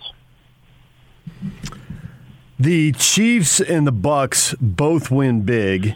They were supposed to win big. The seven seeds mm-hmm. haven't won yet. I'm sure they will at some point because we've seen nine and seven teams go to the Super Bowl, and in the case of the Giants, win it. So it'll happen. But do you do you like this? I mean, are they letting in too many teams? Or is it just it's a money machine? And if the, the number two seeds have quarterbacks that everybody wants to watch, and the NFL wouldn't have made money if those guys had buys and were standing on the sidelines. So just deal with the expanded playoffs. Yeah, pretty much. Like this is, this is still a business at the end of the day. they want they want to see more games. They want Monday night games. They like Sunday night games. They you know they want games. There's you know networks are desperate for more live action. So give them what they want, take the money for it, and run. Um, I hope they don't go to eight. I mean, look, seven's pushing it. It really is. I mean, because Pittsburgh Pittsburgh's record was was fine, but Pittsburgh was a horrible team this year. I mean, that, that offense by the end of the year was just. I mean, it was it was awful to watch, and I wasn't, you know, like that game I basically didn't watch much beyond the second quarter, right? So I don't know how how valuable that is as a as a commodity long term for the networks, other than they do have some action. Um, and you know, Philly, I wasn't really dying to watch that team play in the playoffs either. Um, they're pretty mediocre, but you know they had winning records, so it's okay. I think you get into troubling areas where you have those years where you got eight and nine teams or maybe even at some point a seven and ten team. That's really a, uh, where I think you're you're hurting the integrity of your game if that starts to happen. But I, I still think that's going to be the exception. Um, other than that, yeah, deal with it. This is this is what you get from a money making enterprise. For sure, yeah, no doubt about that. As I look ahead, I view Green Bay as a solid number one seed, and obviously, in my mind, they belong, they belong there. Uh, in the AFC, Tennessee's the number one seed, and, and, they belong there because they got there. But are, do you view them as invincible? And maybe I'm wrong to view Green Bay as a heavy favorite, and we'll see what happens. But I think Cincinnati has a decent shot against Tennessee. Oh yeah, I like. I mean, now they played in the regular season, and, and Tennessee stopped them pretty good. And I think Tennessee's offense, Tennessee's defense, is is pretty darn good in the back end.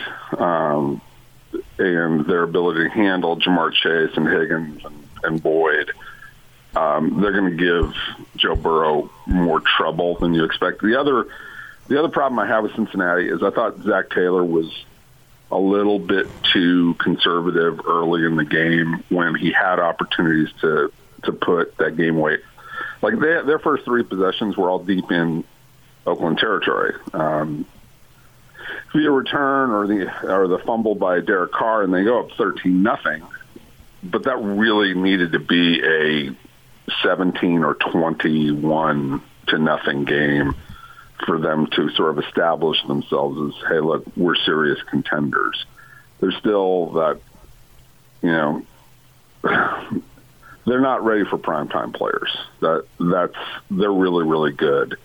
Um, I just figure that they're going to fall into being you know into being Bengalized by the Brown family, and like they're just not going to achieve what they're supposed to achieve.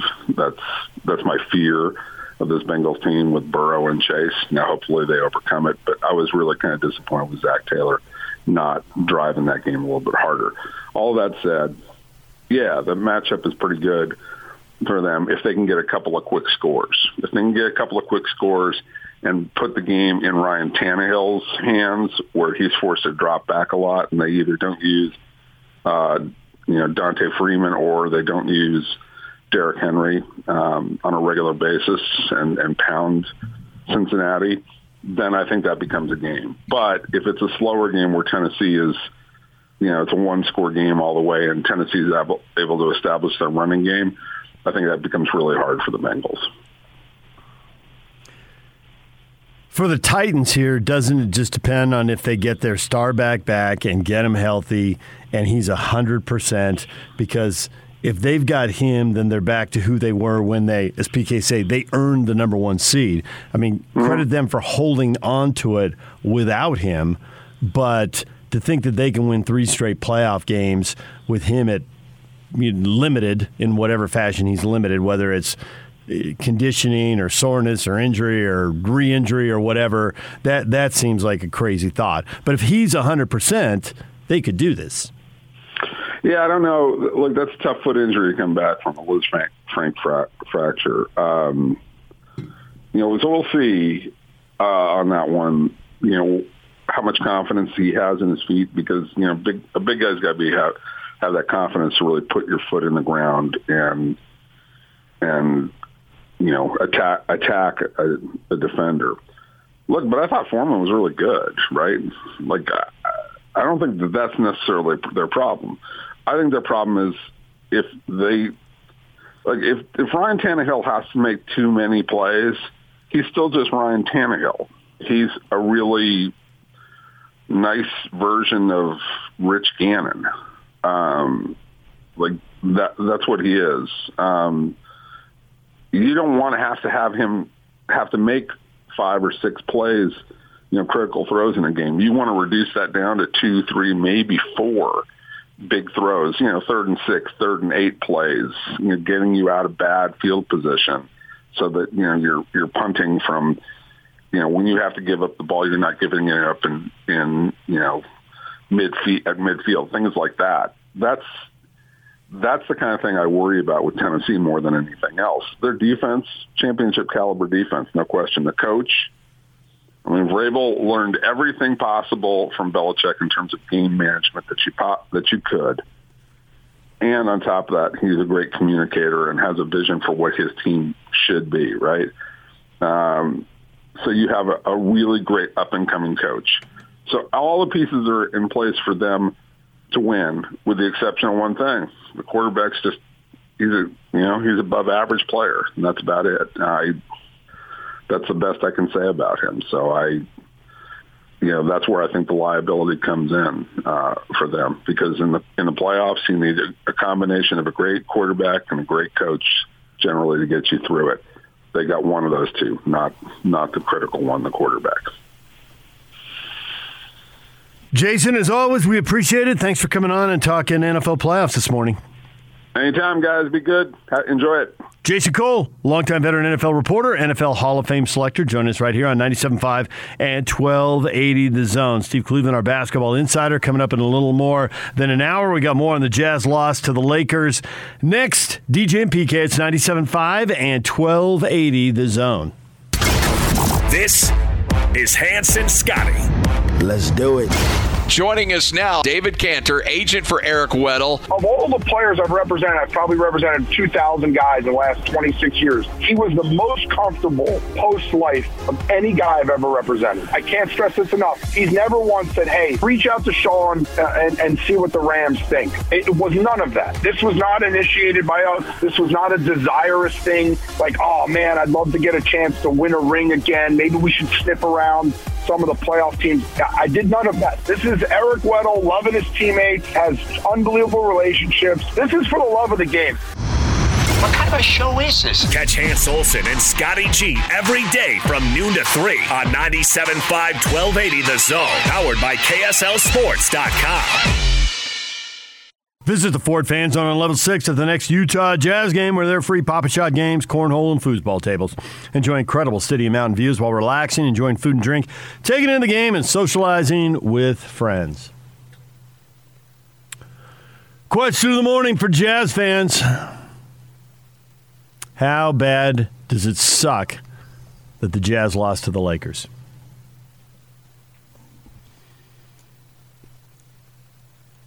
Darren says it sucks, and it sucks even more when Clarkson, Mitchell, and Bogey go combined 0 for 18 from 3 for the game. We're not going to win many games doing that. Darren, you're right. The Jets will not win many games doing that.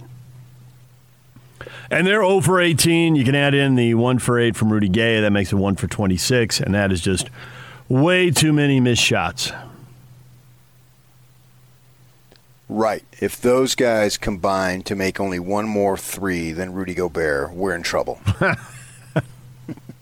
An excellent point. I like the math. When can you remember that when David Locke comes on? Hey, when uh, these four guys make one more three, and Rudy Gobert, what happens? What's what's the Jazz record in those situations? Locke, will, whatever. Locke will have the number. Just bam, bam. oh, they're over. Oh yeah, that was not not good. I mean, I'm not this basketball genius, and I never played the game. I never put my finger on the hardwood, never touched the leather. Uh, I, I just don't understand why you keep jacking them up if they're not falling. And to your point, the Lakers, by taking nine fewer threes, create opportunities for a few more twos and three or four of those go, and there's the difference in a six point game. Most definitely. Yeah, just it's I don't know. Always it's always baffled me. Maybe that's just me. I, I don't understand it. What what's the story there? Yeah, I'm looking at the box score and the uh, audio played. Uh, that's if you may have heard that. Uh, but yeah, it just it just it has always baffled me. But I guess that's who they are, and that's who they're going to be. And we can complain. I can complain. I could be baffled all I want. it doesn't matter. But it does. Yeah, you're right. It doesn't. Yeah. Is there anything they can do on nights when it's not falling? Because that is the nature of shooting.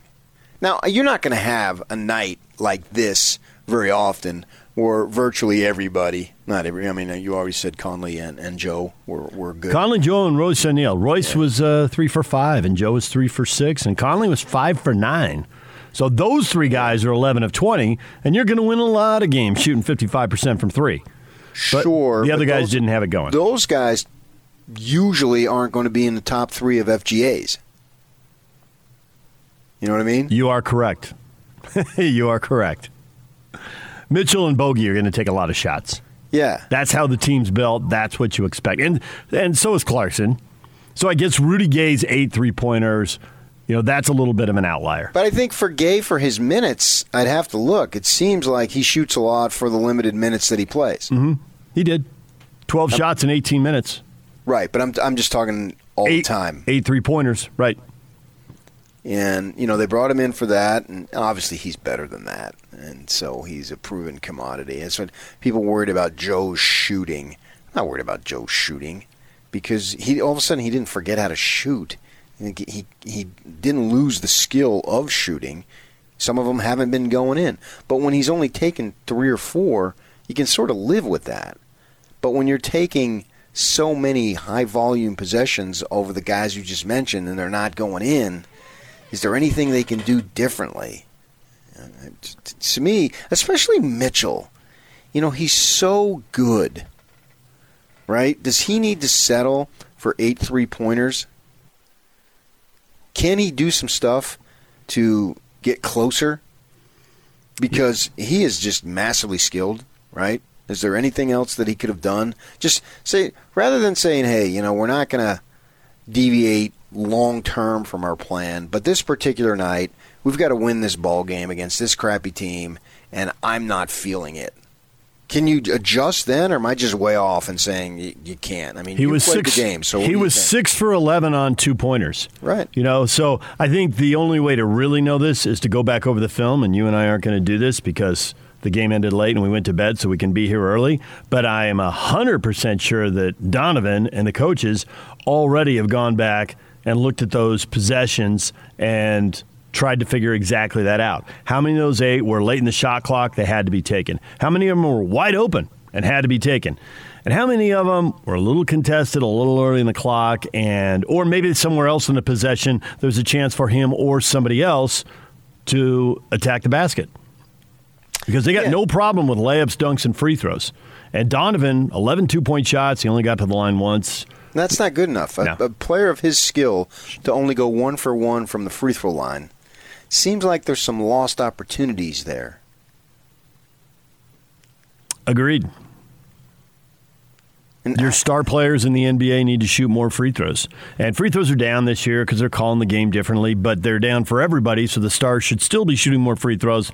And you look at the other team's box score, and LeBron shot eight, and Westbrook shot four, and they have the name and the stature. They should be getting to the line, and they play a style of game where they should be getting to the line, and they did.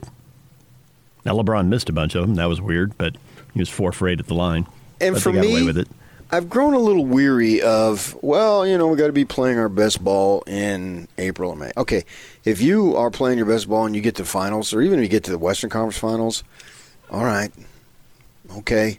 But if you don't, then we got to play our best ball in the spring. Rings hollow in the regular season, and then also too, you know, we got to look at the film.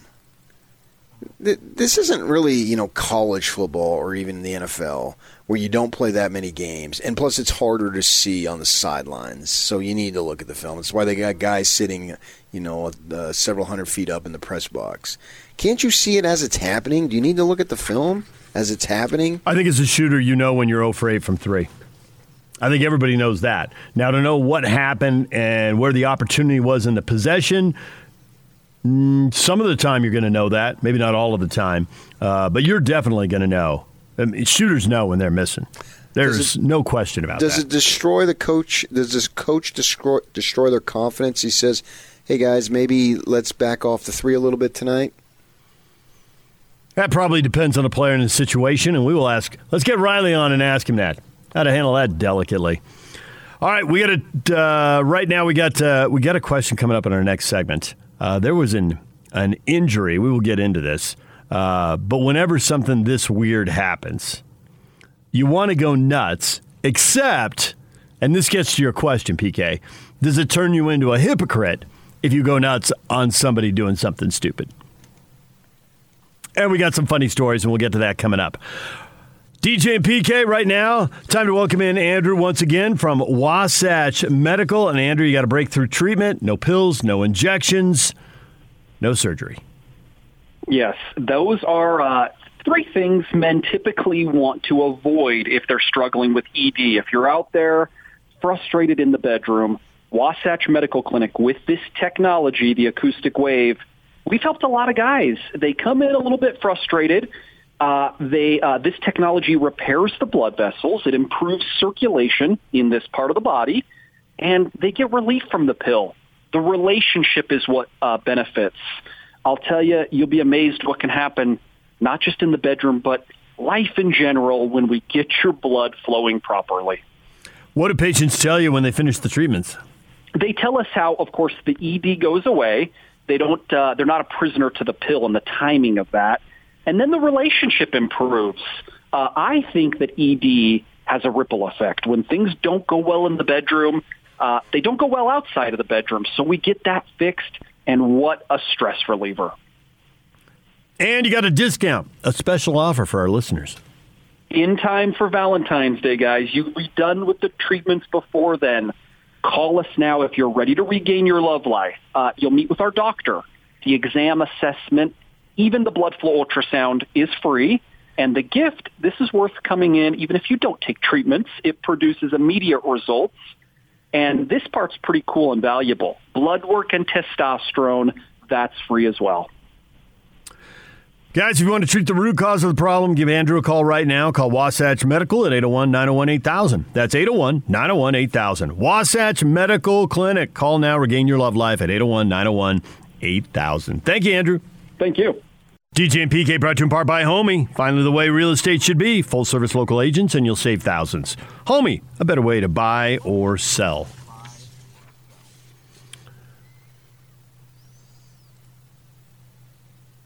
So, PK, Saturday. Yeah.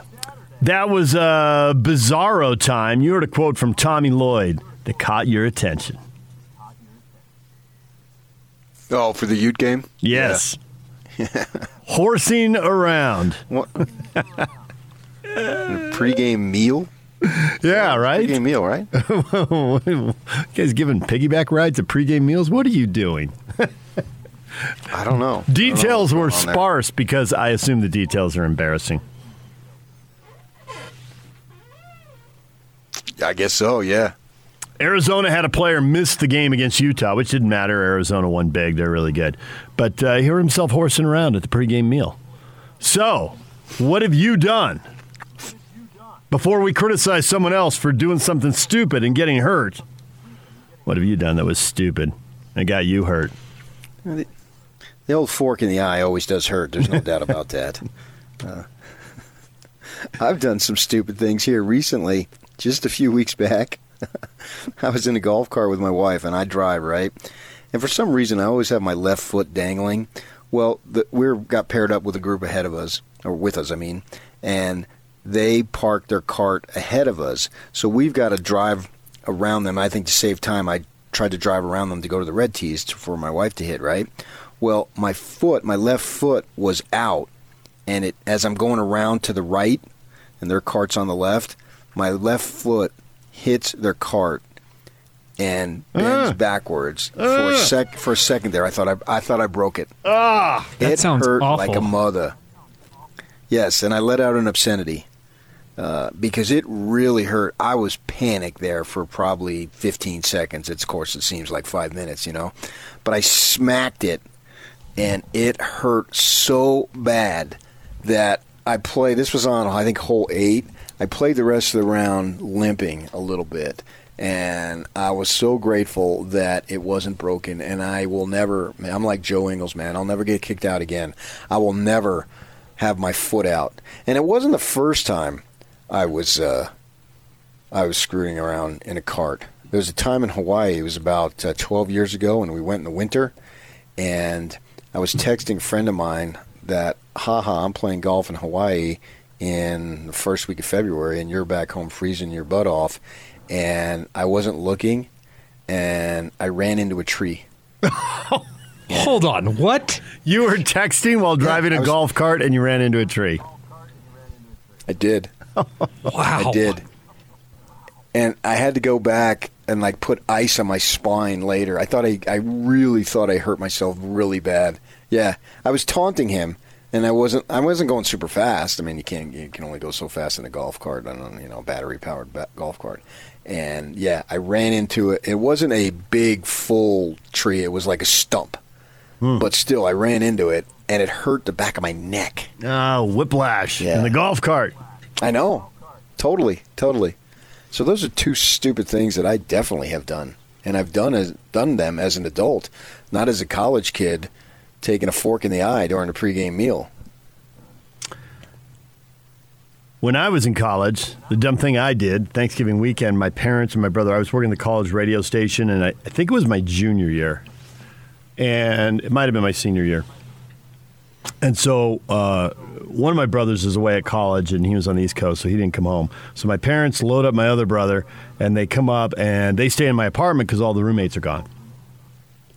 And my brother, uh, they just get there, and and and mom and dad, or I don't know whatever they're doing there, and and and my brother is in, in my room, and he's sitting on one bed, and I'm sitting on the other, and he's got a football, and he flips it to me, so I catch it and flip it back, and we're talking about whatever, catching up, and each flip is a little it has a little more spin or a little more arc on it, and suddenly he throws it and he hits the light in the room, and it's just a standard light fixture hanging in the middle of the room and it breaks. and it doesn't break the bulb, it just breaks the fixture. The bulbs are fine. And so as the glass is dropping to the ground, and it makes a loud noise. And I mean, I'm looking right at it. I know exactly what happened. And the ball is dropping for some reason because my brain was telling me to catch the ball. I decide to reach through the falling glass and catch the ball. Now, I could have just sat on the bed, watched everything fall to the ground, and then laughed at him for being an idiot. Instead, I reach out through the glass, I catch the ball, but one of the last shards coming down sticks right in the back of my middle finger. So I go to rinse it out, and mom sees what's going on, and she's like, That's pretty big. That's going to need stitches. What were you doing? my brother's like, Well, believe it or not, we, we were playing ball in the house. so I end up in the emergency room. I need seven stitches, all because I just couldn't sit there and watch the ball fall to the ground. Totally stupid. And I Did you get in the ER. scolded? No, I was, I was old enough I didn't get scolded. I just got a look. It's past the scolding stage. But I, you, you iced your back, but you didn't have to go to the ER, did you? Had to go to the ER. I did not know. I went to the ER when I was a uh, senior in high school. It was President's Day weekend, and I had uh, it was a Sunday night, and uh, I had a couple of friends with me. They were both females. One I totally had the hots for. One I'd actually took on a couple of dates before, uh, but there was really nothing there, and. So I was in my parents' had a station wagon, and I've told you this story. And uh, I took a turn, and they had some uh, Sprite bottles in the back, Mhm. and it was dark. And I reached in and uh, to get them because they cracked, and I sliced my index finger. And uh, and this is where the coach tells you the next day. Yeah, I go home that night. It's like uh, midnight. Wake my parents up because I can't stop the bleeding. I went to my friend's house. She tried to bandage it, but the bleeding just wouldn't stop. And I go home to my parents. They're, they're of course, they're furious. What are you doing, you idiot? Uh, what'd you have to drink? Nothing. What'd you have to smoke? Nothing. And it was true. Absolutely nothing. Phew. Nothing. Yeah. And then I we it's a baseball season, so we have practice the next Monday uh, in February. Obviously, in Phoenix, you're outside in February practicing, and my my fingers all bandaged up. And I tell him the story. I tell him, and then uh, tell the team the story, and then he pulls me over to this side and he said, "Hey, you know, in a few years." After you've graduated and have gone on, I want you to come back and tell me what really happened. and I was telling him gospel truth of what really happened. Well, my reputation preceded me there, so we did have to go that night. Uh, this was like two in the morning, and uh, they had to. And you can still see a scar. Actually, it's right uh, where the nail uh, goes down the left side of the uh, right index finger. But fortunately, it was a recovery time that allowed me to play in the very first game. And so that's very important. You, you, I mean, you, you don't want to have a 230 hitter drop out of your lineup. Well, it's more the gold glove. Yeah, I did have only three errors and 55 chances, one of which was a Baltimore chopper in Moon Valley's field, which facing west, and the sun got in my eye, so it really doesn't count. I've still got the scar. Left finger, or left hand, uh, middle finger. There it is. For me, it was more of the emotional scar that my coach didn't believe me on the story that I was telling. Uh, we got some nominees coming in here from people who've done uh, stupid stuff. Jack says, I just got done telling someone, uh, hey, it's slick out there. Be careful on the ice. Then I got out of the truck, did an unexpected break dance, fell on the ice. Ouch. I'm glad it was the other assistant wrestling coach that's seen it and not the whole team. and I also love that he texted that uh, he put on a Facebook page here that seen it, not I that like saw it. I like the way you read it in uh, Utah authentic style. Exactly. I read it as it was written. You heard of you know New York style pizza. Here it's Utah style English. Glad it was the other assistant wrestling coach that's seen it, not the whole team. Three laughing, crying emojis. Those falling on the ice things. Uh, we used to when I went to NAU.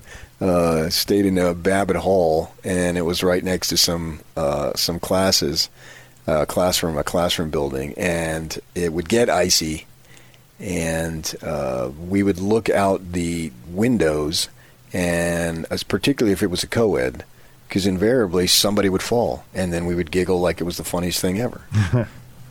Uh, and I don't think this is doing anything stupid to get hurt. There'd been freezing rain here a couple of years ago. I don't know, three, four years ago now. And I was coming home one night after working and got out in the driveway and straight to the ground. Boom, down. But it was, I don't know anything stupid. It was freezing rain. It was dark. I couldn't Yeah, see you got to be careful. Yeah. They would also too in the dorm. Uh, there was a little front yard in the uh, little grassy area, and then there was a sidewalk. And to our right was a series of classrooms, right? Class buildings of of uh, classes. And so somebody uh, came up with the idea to put a line, a string out the window, and put it in one of the trees, and then put like a, a snake or something, whatever I forget what it was, and have it drop as a gal would be walking.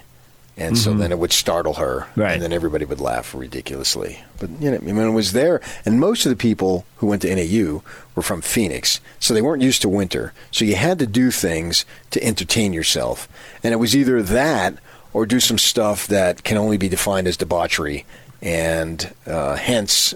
I've got to get out of here. it's time to leave NAU. I'm never going to graduate. Yeah, and I, I, I think the collective uh, GPA of that second floor in that hall that year could not have been over two, unless there were just absolute geniuses who didn't need to spend time on schoolwork, and I wasn't one of them. Samuel says, My son was showing off at school in front of the Army recruiters. He was deadlifting, but the Army guys were showing him a different way to do it. And my son, he dropped the weights on his foot. He didn't break anything, but it was a good thing the football season was over. Oh yeah, when I was in high school, we were at a friend's house, and he had a set of weights, free weights, and I picked one up and uh, picked up a bar, and I went to move it, and I moved the right uh, end of the uh, bar right through a window. No. Ooh. and this guy, good friend of mine at the time, uh, it was his parents were older. He was way younger. Uh, last kid. His parents were way older than the rest of our parents, and he was so paranoid about everything that it was in the middle of the day, and he demanded that we get it fixed right then and there, right? Because he wanted it done before his parents got home. Uh, and I thought it was a, it was a mis- you know, we were horsing around. It's, it's not that big of a deal. It wasn't like it was a huge picture window, but it nevertheless was a glass window. So we call a glass company to come out, and while we're waiting, the pe- neighbors saw a hole in the glass and saw some people like myself that they didn't recognize. They call the cops. Yeah. So the cops show up. Hold on. Oh, no. So it's in the middle of the day, and the cops show up. Thinking that Officers? we were, we were going to bust into the home and ransack it. so had to tell them, no, here's what happened. And it was such a stupid story that the cops 100% believed it because it was true. Well, a little detective work here. If you're, were you inside when you broke it? Yeah, yeah, yeah. I was just Well, saying, the- had, had some weights inside the house. Right. And I went to pick up like a deadlift type of thing, and I picked it up, and I went to move uh, it, and the right end of it smashed through the glass window. Then any So broken broke. glass should be outside. Hence, you could prove to the cops you were inside. If you're outside and you break in, the glass is going to most of the glass is going to fall in inside. I yeah, I don't remember this situation. I just remember the cops showing up at the door. uh, they didn't draw their guns. We didn't get arrested. We didn't get handcuffed. Never been handcuffed. Although Just had to mine- explain the stupidity. A friend of mine once did in that situation uh, uh, in high school. Did get cuffed, taken to the ground, the whole deal, and it was a case of mistaken identity. Uh, he fit the profile. Yeah, yeah, and that that was. I've never been in that situation. I've never been in jail or any of that stuff. Hopefully, never will be. Uh, but uh, yeah, so it was just. Uh, The, the the the friend of ours was so paranoid all the time of his parents. I mean, he just felt like he was in perpetual trouble if he jaywalked or something. Eh, He was he was paranoid. He reminded me of you before long before I knew you. I don't even know what that means. you got to know me and know me, and then realized we weren't the same. We weren't twins, separated at birth. Yeah, I just I mean the rest of us like two or three others like chill, man. It's just a little glass thing. Get it fixed. And he thought his parents were just going to ground him for the rest of his life Oh. or something. Something stupid. I broke a window right in front of uh, mom once. Our our backyard. Uh, when I was in elementary school, the house we lived in then, it was uh, we were on a cul-de-sac, and so it's kind of triangular. And so we had been playing pickle, that kid's game, right? One kid's on a bag, there's two bases, and you try to steal a base and go back and forth while the other two guys are playing catch, and you try to get in rundowns and all that. So we, a couple other kids show up, so we decide, well, five's not really enough to play workups. I mean, it could be, but we were kind of bored with it. So we decided we were going to play pickle with three bases. How old were you? Uh, we we moved out of that house in the seventh grade, so my guess is we're all in elementary school. We're probably second, third, fourth grade, third, fourth, fifth grade. You know, the kids in the neighborhood aren't all the same age, but they're close enough. And so there's there's five of us, and so we're playing this triangle in our backyard. But w- this is where we were stupid. Yeah, but you're you're ten years old. Yeah, this is where you were ten years old, not where you were stupid. Okay. we still should have been able to figure this out. We put one of the bags in the corner right by the garage door and the sliding glass door that went into the dining room. Inevitably, a ball is not going to be caught and a window is going to be broken. Fortunately for us, we broke the smaller, less expensive window in the door that went into the garage. And mom was right, standing right at the washing machines, the ball literally stopped at her feet. There was no need to ask what happened. Everyone's sitting out there with gloves and the ball and a broken window. I think we know what happened there. Yeah, but I mean the age. Come on, that that that goes with the territory. We we bought a new uh, patio set, had a big glass thing, and, and a round circular table, and we hadn't put it in, and our kid thought he could put it in. He thought he was gonna try to help us, and of course he shattered it. I mean, he was like nine years old. I mean, was- that just goes goes with the territory. All right, here's the last one for you. This comes from Clint. We'll give him the last word on this one. Uh, so, based on Arizona, you know, losing a player in the pregame meal, you ever do anything stupid to get hurt? Glenn says, "Yeah, my brother stuck a model rocket engine on the ground with no rocket, and it dang near took my ear off, ripped the lobe, and burned my face." Ouchie. Probably want to put the rocket on that uh, rocket engine. Direct that thing in the proper direction straight into the sky. All right, DJ PK coming up. The Jazz lose the NFL playoffs. A couple of surprises, a couple real predictable games as well, a couple dramatic finishes. Uh, we'll get to that coming up. Steve Cleveland, our basketball insider, is here at 9 o'clock. And so that is on the way. Also later this morning, and we'll do this at 9.30. Yeah, can you remember to do it at 9.30? 9.30, we give away the Jazz tickets. Got a pair of tickets to see the Jazz play tomorrow night. We'll give them away at 9.30.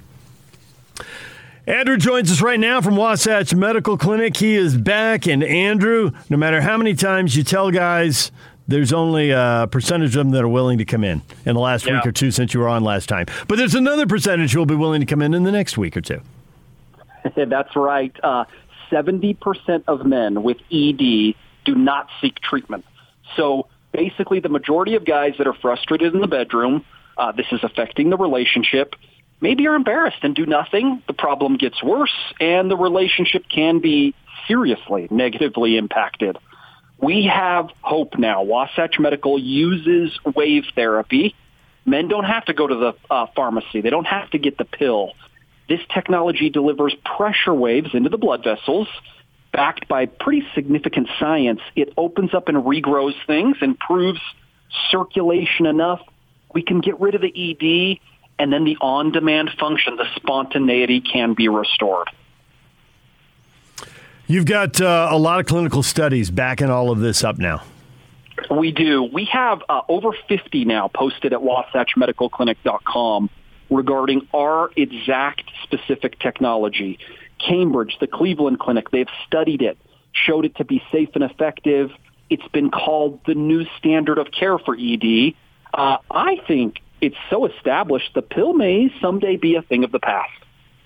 You got a special offer if people call right now. How much money are you going to save them? A lot, guys. We believe in delivering value. If you're ready to regain your love life or if you just want to improve in the bedroom, Call us now. Uh, the exam, assessment, and blood flow ultrasound with the medical doctor. That's free. Uh, the gift that's worth the trip produces immediate results. And this part is cool. Blood work and testosterone, that's free as well. Guys, if you want that special offer right now, call 801 901 8000. 801 901 8000. Andrew and the folks at Wasatch Medical Clinic standing by right now to help you put a stop to your ED. 801 901 8000. Thank you, Andrew. Thank you, guys. This is Hans and Scotty.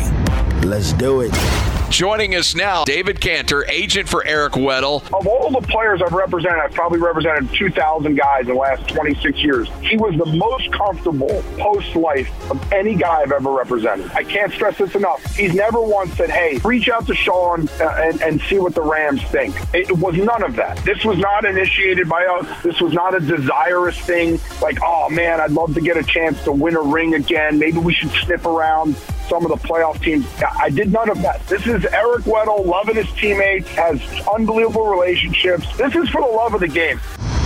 What kind of a show is this? Catch Hans Olsen and Scotty G every day from noon to 3 on 97.5 1280 The Zone, powered by KSLSports.com. DJ PK, it's 97.5 at 1280 The Zone. Brought to you in part by the folks at Davis Vision. It's a new year and time for a new you. Davis Vision can help you ditch those glasses or contacts with LASIK. Schedule your free consultation today and save $1,000. Call Robin today at 801 253 3080 or visit davisvisionmd.com and make sure you tell them that the zone sent you. Another disappointing loss for the Jazz. They get beat in LA by the Lakers. The Suns win again. The Suns keep doing what they do, and they keep pulling away. Five and a half games in front of the Jazz. The Jazz drop into fourth place in the West, a game behind the Memphis Grizzlies. And PK, they've talked a lot about winning the championship, and it's their time, but there have just been so many of these losses to sub 500 teams. And this is another one. Although it does get the Lakers right back at 500, but you get the point. These aren't championship caliber teams, and the Jazz are dropping games to them. Well, it come back to haunt them because if it doesn't come back to haunt them, who cares? But if it does, and I don't know that you can really tangibly say it that it'll come back to haunt them uh, because if they win the first round, all right, they were going to get somebody really good in the second round anyway, right? So mm-hmm. what difference does it make? I don't know that I can draw a direct line and say, yeah, losing games one, two, three, four, five against these crummy teams cost you this or that, and I can tangibly have an attachment to these losses and the negative result. I don't know that I can do that. It's murky, murky to me. Uh, certainly, it doesn't look like they're going to catch the Suns, so they're not going to have the best record. And what does that mean? I, it all flushes out in the postseason when that ball goes up. Game one of game one, everybody is zero zero. You know, what you do at that moment uh, are these things signs of what is to come. I'm surprised Phoenix is playing this well. They surprised me last year, and so far, again, they're surprising me this year. Maybe that's on me, and I just don't give them the respect that they deserve. That's my own issue with them. We'll, we'll see, and maybe they'll be the best team and they'll advance to the finals for a second straight year. Remains to be seen, but it's still kind of murky. Uh, I, I, was ticked this morning right off the bat. I was ticked watching the game. I just, you know, to me, what's the definition of san- insanity? Doing the same thing over and over and failing and expecting different results. To watch them continue to jack up those threes in that ball game and knowing that it's probably not going to go was just driving me mad. And it is the Lakers, and it does bug you when they lose to the Lakers. So you had all that, but now I've had some time here, an hour and a half or so, to sit back and think about it. And what does it all mean? I don't know what it all means. We'll we'll find out in three months. Well, we know that if if Donovan and Bogey uh, don't score well, don't shoot well, uh, and, and, those are not automatically the same things. There's certainly guys in the league that I think of that we think of as shooters, and guys we think of as scores. Those can be two different things. But when Mitchell, if you tell someone Mitchell's got 13 points and Bogey's got five, and the game is over, what do you think happened to the Jazz? They lost. exactly. Okay, but if we get into the postseason and they're chucking up a bunch of bricks it's going to bother me even more than it bothered me on uh, losing on MLK Day. Well, there's a reason the phrase is live by the three, die by the three. And the phrase isn't quite as true as players shoot a higher percentage. I mean, it's still true. It just isn't true as often because you don't miss as many threes, so you don't die by the three as often. But they missed threes. They shot 26% as a team. And there were four guys who were combined one for 26. And to a certain degree, you are how you play, but those two guys – you know, Bogey and Mitchell. I mean, they are three point shooters, but I don't think. Well, first off, I, have never really thought of Mitchell as a shooter. I've always thought he was a scorer. He's got too di- too many different ways to score. I think he's both. He has gotten to the point where you have to say that because the three point number has gone up. Bogey, I definitely thought of as a shooter when he got here, but we've seen him back guys down, get into the post, mid range stuff, uh, drive and dunk and all that and I don't know uh, because I didn't see a lot of him in Indiana. How much of that he's always had? How much of that he's been given the green light and been told, "Hey, you really have to emphasize this. We have to have. We have to be able to punish teams to put a smaller guy on you." Uh, Did you see him in Washington though? No. Okay, well, you just singled out Indiana. I didn't see him until he came here on a regular basis. You can see an occasional clip or a highlight, but it doesn't tell you what kind of choices he made. That he didn't back down a little bit more because uh, he's got that skill. He used it last year. Remember? Yeah. The, the, he had some uh, like a prolonged shooting slump last year. Uh-huh. It seemed, and it seemed like he was going to the basket more. And I was surprised in this circumstance why he didn't do it. I mean, the, the outside shot it didn't fall. Okay, I can live with it. You're a proven veteran, and over time, it's going to fall more often and you're going to be effective. That's why you're in the league and, and why you got the big money as a free agent. You got a lot of skill. You got size. You can, you know, you're not the best ball handler, but you, you're good enough and all that. So I can live with the outside shot not falling, but I was surprised for him why he didn't back down a little bit more because he's really good at that. And he did only go 0 for 4 from 3.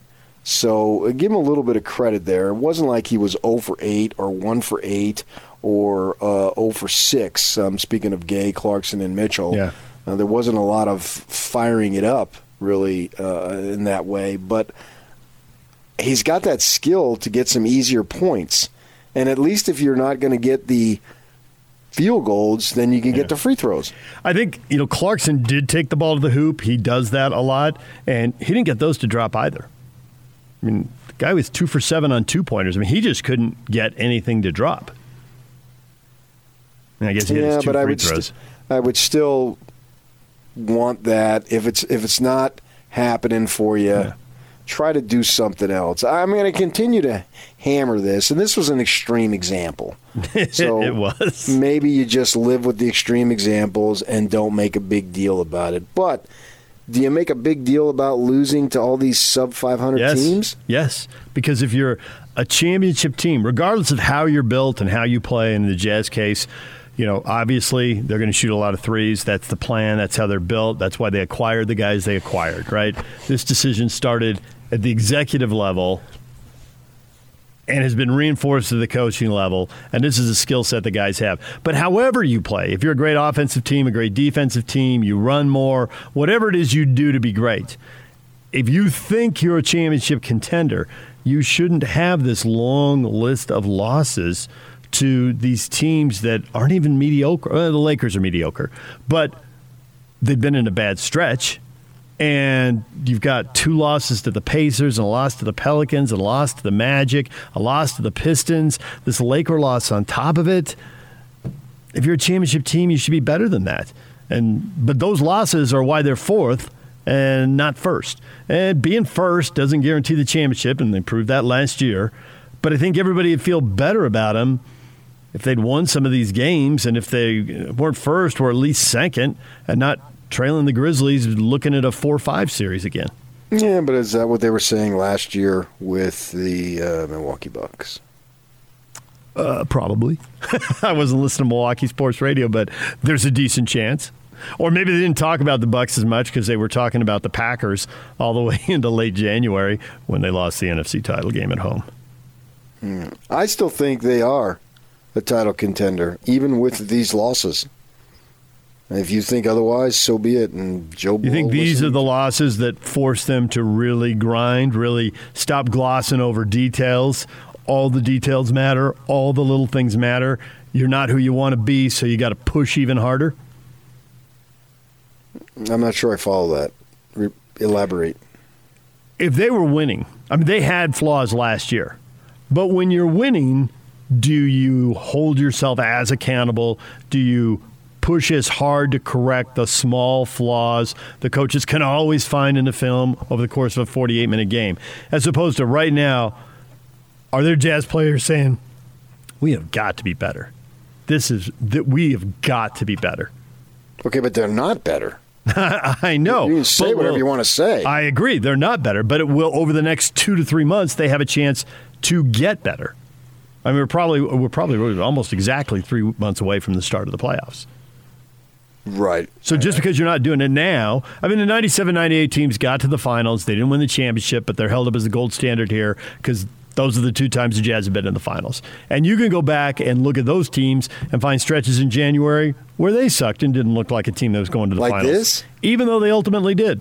Well, we, we know they wouldn't be a combined uh, one for 26. They wouldn't, right. They Jerry would have punched each of them in the face.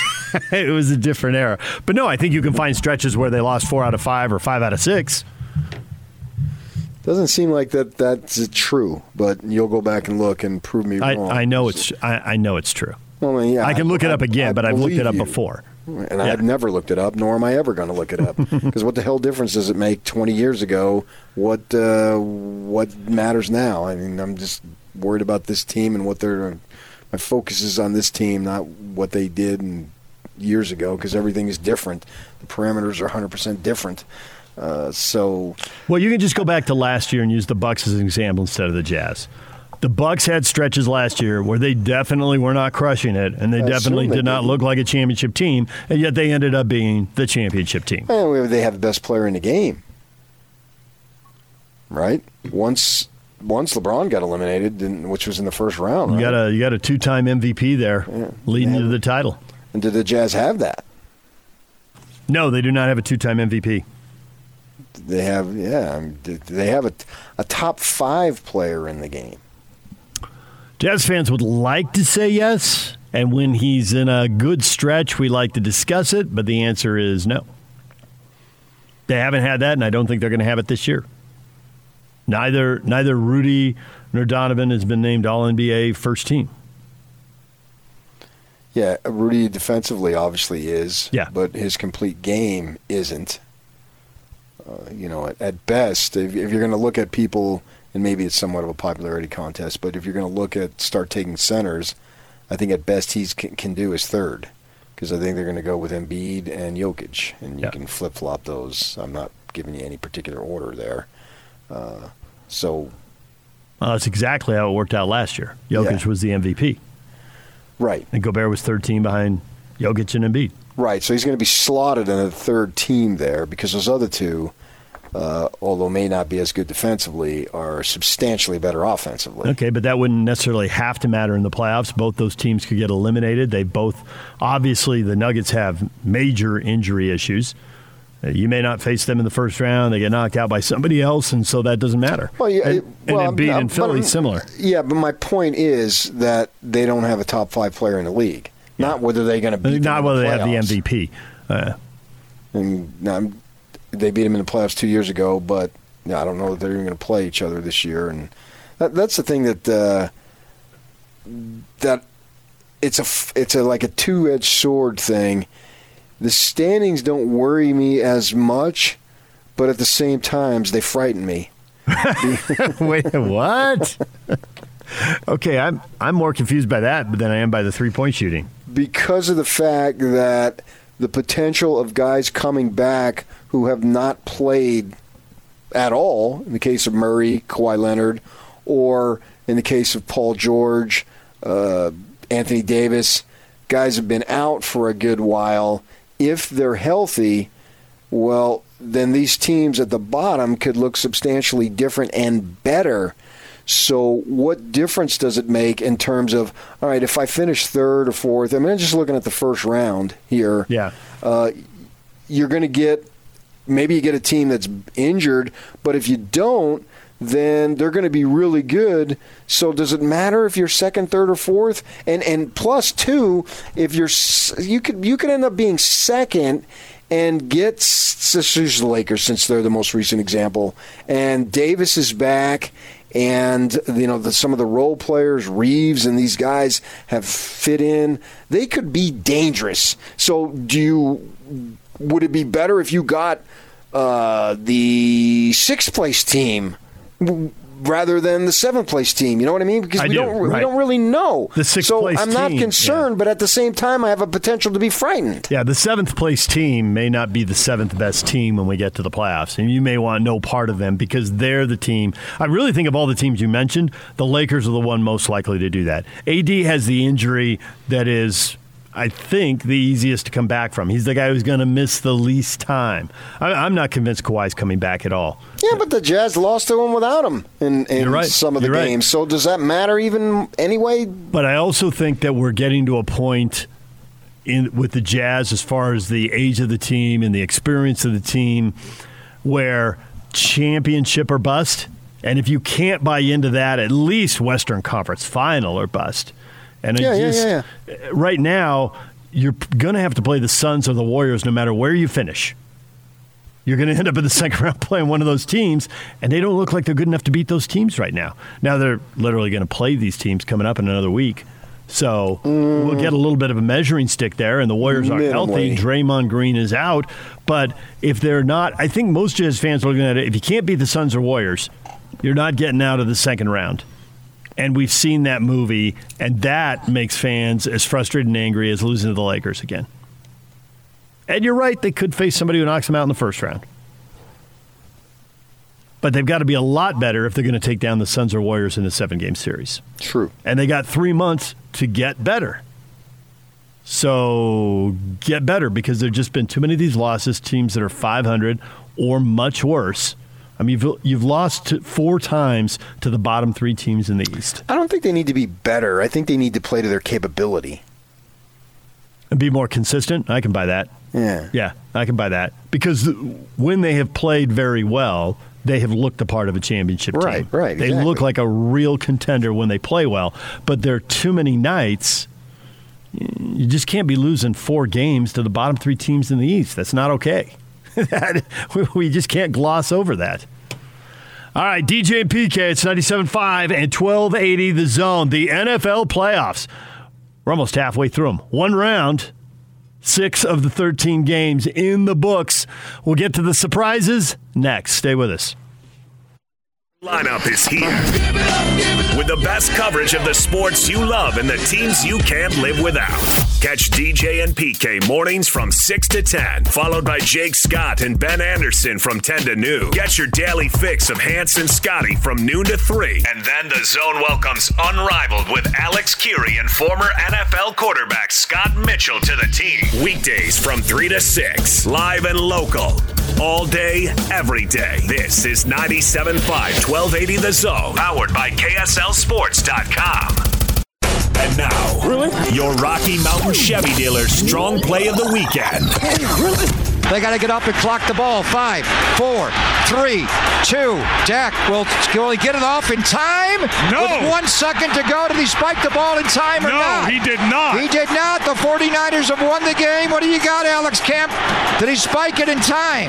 That's the end of the game. The game is over. The 49ers have won. They're on their way to Lambeau. Oh my goodness. There's the Chevy Strong play of the game. The most dramatic finish of the first week of the NFL playoffs. Know it today, 450, unrivaled, and you can win fabulous prizes. PK, that was the most dramatic game. The other really competitive game was the Raiders and the Bengals. I expected both of those games to be very competitive. The game I thought had a chance to be competitive and ultimately ended up being the biggest blood I've ever seen. I, I don't ever remember seeing a team, and you can go back to any of the great offenses in the NFL, never face a fourth down in a game. Not one time. Didn't have to punt, didn't have to kick a field goal, didn't have to go for it on fourth down. You get the ball, you go down the field, you score a touchdown. You stand on the sideline until you get the ball back. And then you run out there and you go down the field and you score another touchdown. I thought the Bills were going to win, but I thought it'd be competitive, and that was unbelievable. I've never seen a team trash like that. And no matter what you think of Mac Jones, rookie quarterback, what's his ceiling, how good can he be, how fast do you expect him to develop, and all that. This was this wasn't the story of the game. The story of the game was the Patriot defense being helpless. Yeah, and Jason Cole said he wasn't surprised. I was surprised to the level, but at the same time, this is what I expected of the Bills in the preseason. I thought they were the runaway winner in the AFC East and they put together a whale of a game, man. They looked absolutely awesome. I gave up on the game. I mean, it was such a big blowout, and then we had basketball to watch on on Saturday night. So, uh, you know, I went towards that. And BYU was playing at nine o'clock and all that stuff, and uh, I was surprised, but at the same time, this is what I think they're capable of doing. I think they they've got a lot of weapons there, and uh, we'll see. Because I, I thought that they were they were a favorite, not the favorite necessarily. I don't know that I had I guess maybe the Chiefs were the favorite to go to the, the Super Bowl in my mind.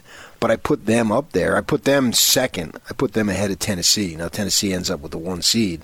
But as I said the other day, it seems like nobody talks about Tennessee as a legitimate number one seed.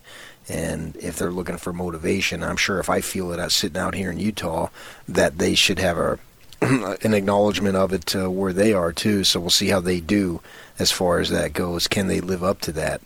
Uh, if not, man, you like KC. They seems that they've been good for a number of years, and then the Bills are a rising team. Why did KC struggle so badly for five possessions? They had three punts and two turnovers. Now, when they get it together, they look like they can win the Super Bowl again. But you wonder if they're playing somebody else. Are they in a 14 or 21 nothing hole and then they're really pressing? It's 7 nothing you're not pressing. There's so long to go in the game. But you get down two or three scores early. Will they be able to come back? I mean, they they looked really vulnerable until they looked awesome, and it's really bizarre to deal with a team that seems to change that quickly. Yeah, I mean that's who the, they've been. Was that it is two, who they've been this year? Ago? I mean, two years ago though. No, they, the Houston, uh, the um, was was it, it was the Houston Texans. Yeah, Was it Houston? Yeah, got them twenty four nothing, and they came yeah, back and won the game. and looked like they were going to get blown off the Yeah. field, and they came back and won the whole thing. All right, more on the NFL playoffs coming up in the nine o'clock hour. Steve Cleveland, our basketball insider, is going to join us in our next segment. And at nine thirty, we're going to give away tickets to see the Jazz play the Houston Rockets. So stick around for that. We'll have the Jazz tickets coming up in half an hour. Right now, Andrew joins us from Wasatch Medical Clinic. And Andrew, I guess it's good that everybody doesn't come in at the same time to see you because you just you can't handle everybody at once. That's right. Although some days are crazy here. A lot of guys struggling with ED, and word is spreading that men, you may not have to take the pill anymore. You may not have to go to the pharmacy. Uh, we do a few 10-minute sessions with our acoustic wave therapy, and this is according to Cambridge. It can get rid of the ED. It repairs the blood vessels. Uh, one of the leading causes of ED is damaged blood vessels, maybe by the way we eat and live, and restricted blood flow. That's what our treatments reverse. And more blood flow in the bedroom, that's a great thing. Who doesn't want more of that? Uh, we've helped a lot of guys get their love lives back on track. And you've got the research to back it up. There is uh, plenty of proof. I don't know what's more compelling: the stories you hear from patients, or the the uh, the clinical studies you're uh, you're reading. Yeah, those are two strong points. If you go to wasatchmedicalclinic.com, there are 50 third-party studies, uh, none of which came from us. They came from colleges, universities, hospitals. Uh, this is pretty heavily vetted technology. It's been shown to clinically increase blood flow. It's safe and effective for ED. It only takes a few treatments, guys, 10 minutes apiece, and you can get the spontaneity back. And you got a special deal for the. You know, there are a lot of reasons people don't come in, and for some people, it really is probably just financial. Yeah, that's right. Uh, you can come in and just ask questions, get analyzed. The doctor will do a blood flow ultrasound. It's totally free. Uh, call us now, and a gift that produces immediate results in the bedroom You'll love that. And this part, quite valuable, frankly. Blood work and testosterone, that's free today as well. You can call right now and get that special offer. Call 801 901 8000. You can address the root cause of the ED problem at 801 901 8000. Call Andrew right now and get that discount at 801 901 8000. Thank you, Andrew. Thank you. DJ and PK in the morning, proudly presented by Mark Miller Subaru. It's time to welcome in our basketball insider, Steve Cleveland. His weekly interview brought to you by Mountainland Supply, where the pros go for plumbing, landscaping, irrigation, agricultural irrigation, HVAC parts, tools, and safety equipment. Find a location near you at mountainland.com. Steve, good morning. Good morning, fellas. Steve, it's a good morning if you're a BYU basketball fan, fired up by a come from behind win on the road at USF that went right down to the buzzer. It is not a good morning if you're a Jazz fan and you just watched them lose to the Lakers. Which game would you prefer to discuss first? Because ultimately, we're going to talk about both of them. You know, let's talk about BYU for a minute. Uh, you know, it, it, it's a fun group to watch, and you're right, it was a big win. Uh, and I, I think a couple things happened on that trip. First of all, playing Gonzaga, you know, you, you'd think if you put up 80 some points, you, you'd be in a competitive game, but Gonzaga shot like 60 percent in that game and just was incredible. Uh, but that being said, uh, I, the, Lohner kid, I think this is a big, big weekend for him. I I have been waiting for this young man, Caleb Lohner, to to kind of make a mark and and find his place with his team. He's he's athletic, he can shoot it, he's got good feel for the game, and he goes 17 to five against Gonzaga, and then makes some big baskets uh, at San Francisco uh, I, I think that would, for me, he's going to really help BYU going forward. It looked like he had the confidence. Uh, Barcello obviously receiving lots of accolades around the country for how well he shoots the ball, how well he runs his team. But it is a team that's really connected defensively. Um, and even though Traore and, and Gideon George and Atiki, you know, there's not, you know, there's not a lot of a lot of size. Mean, they lose two bigs, it, it hurts obviously. But at the end of the day, I think defensively, this team is just rock solid. I mean, they're just playing so well.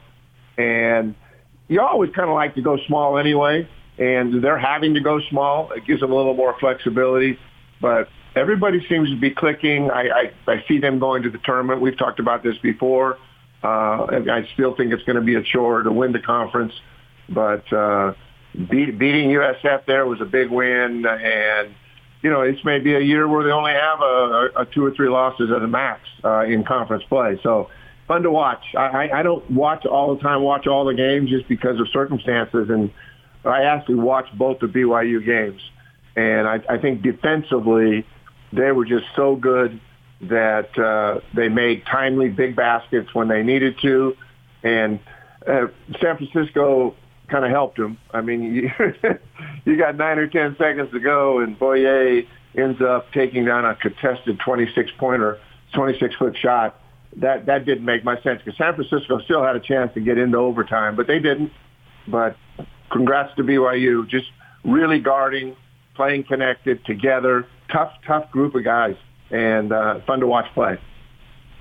All right, so tell me I'm stupid, and you've got no problem telling me this. What when I watch Holmgren at his stage, I see a little bit of Garnett, I see a little bit of Durant, and I see a little bit of Nowitzki.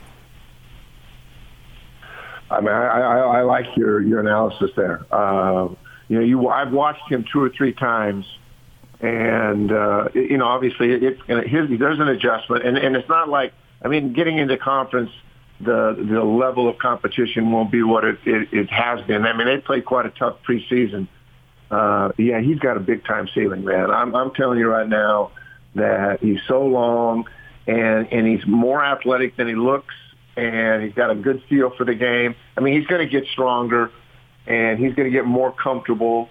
And I, you know, he's he obviously he's probably going to be a pro next year.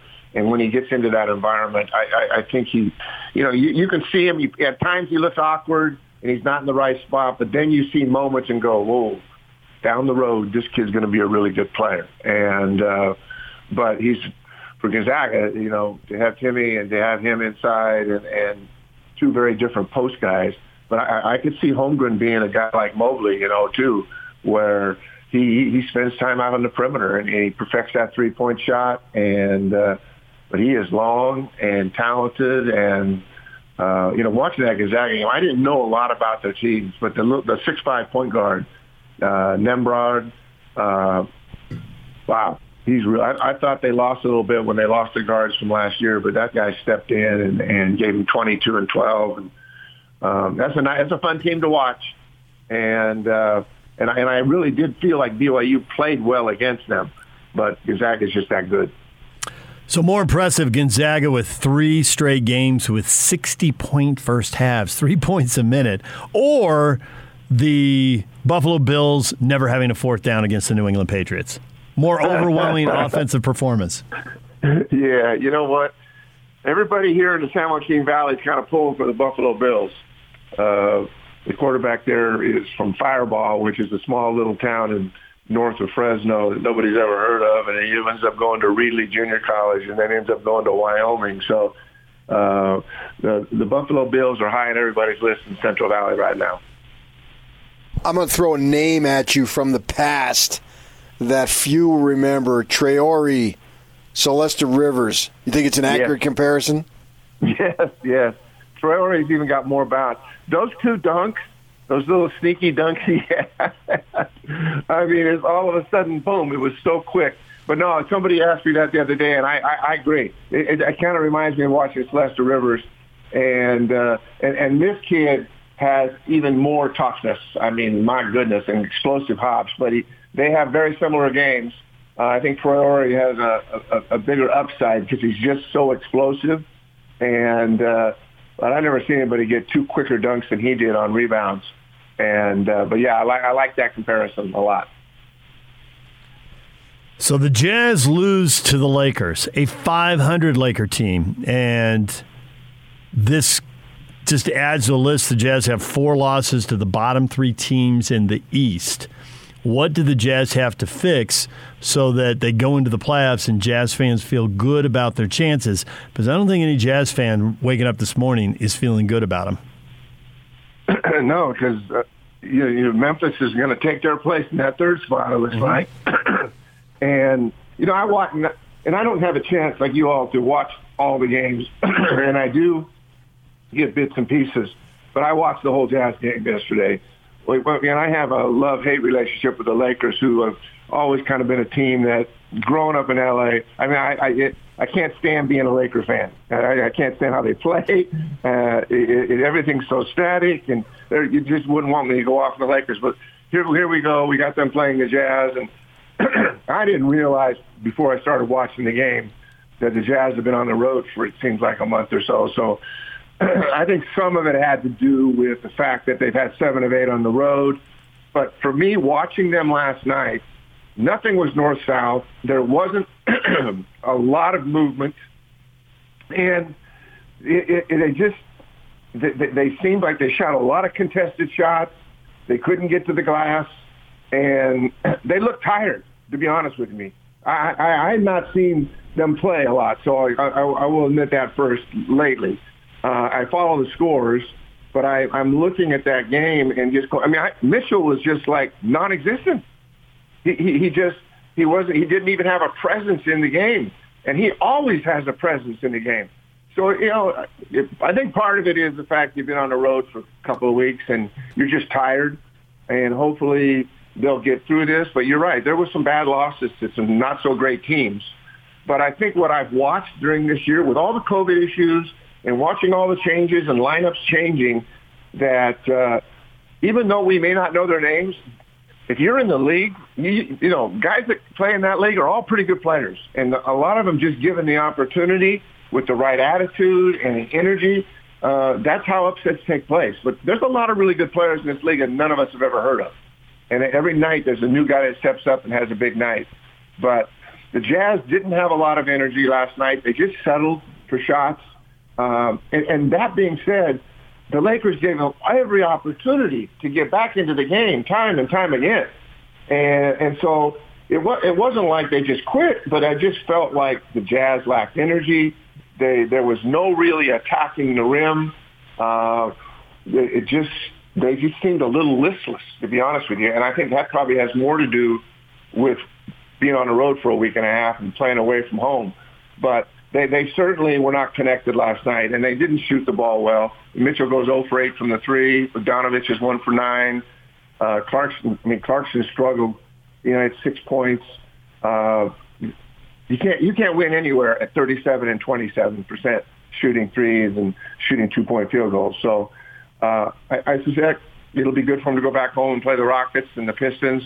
But I, I was looking last night. I was just kind of looking at everybody's schedules, and they got to go play at Golden State, then at the Suns, back home with the Suns, and then play Memphis on the road.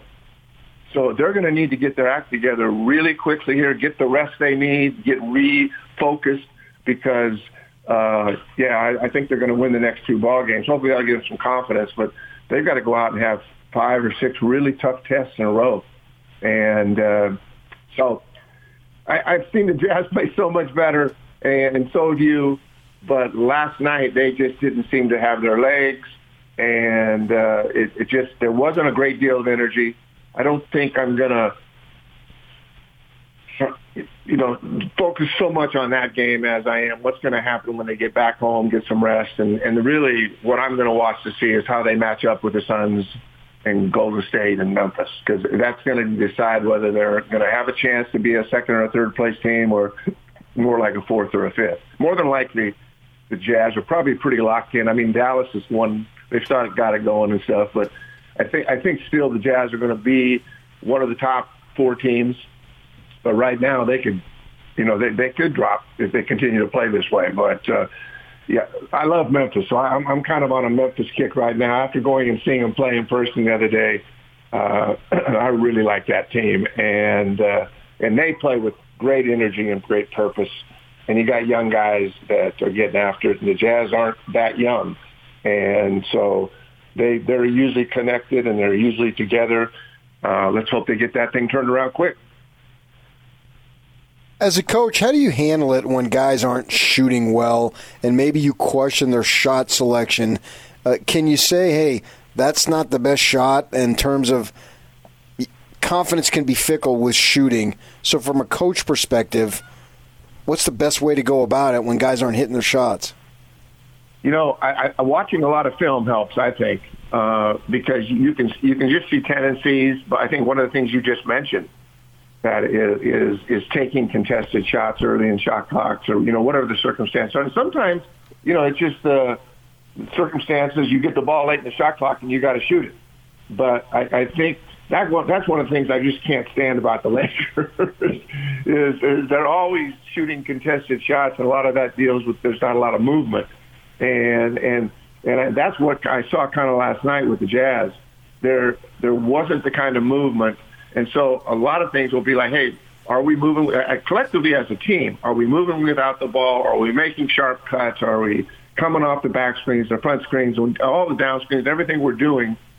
You know, how's that? What's that look like? Okay, well we're doing those things. Okay, so let's let's take a look at mechanics and and. But I like to watch film because your film doesn't lie, and you you have an opportunity to kind of okay, those weren't good shots.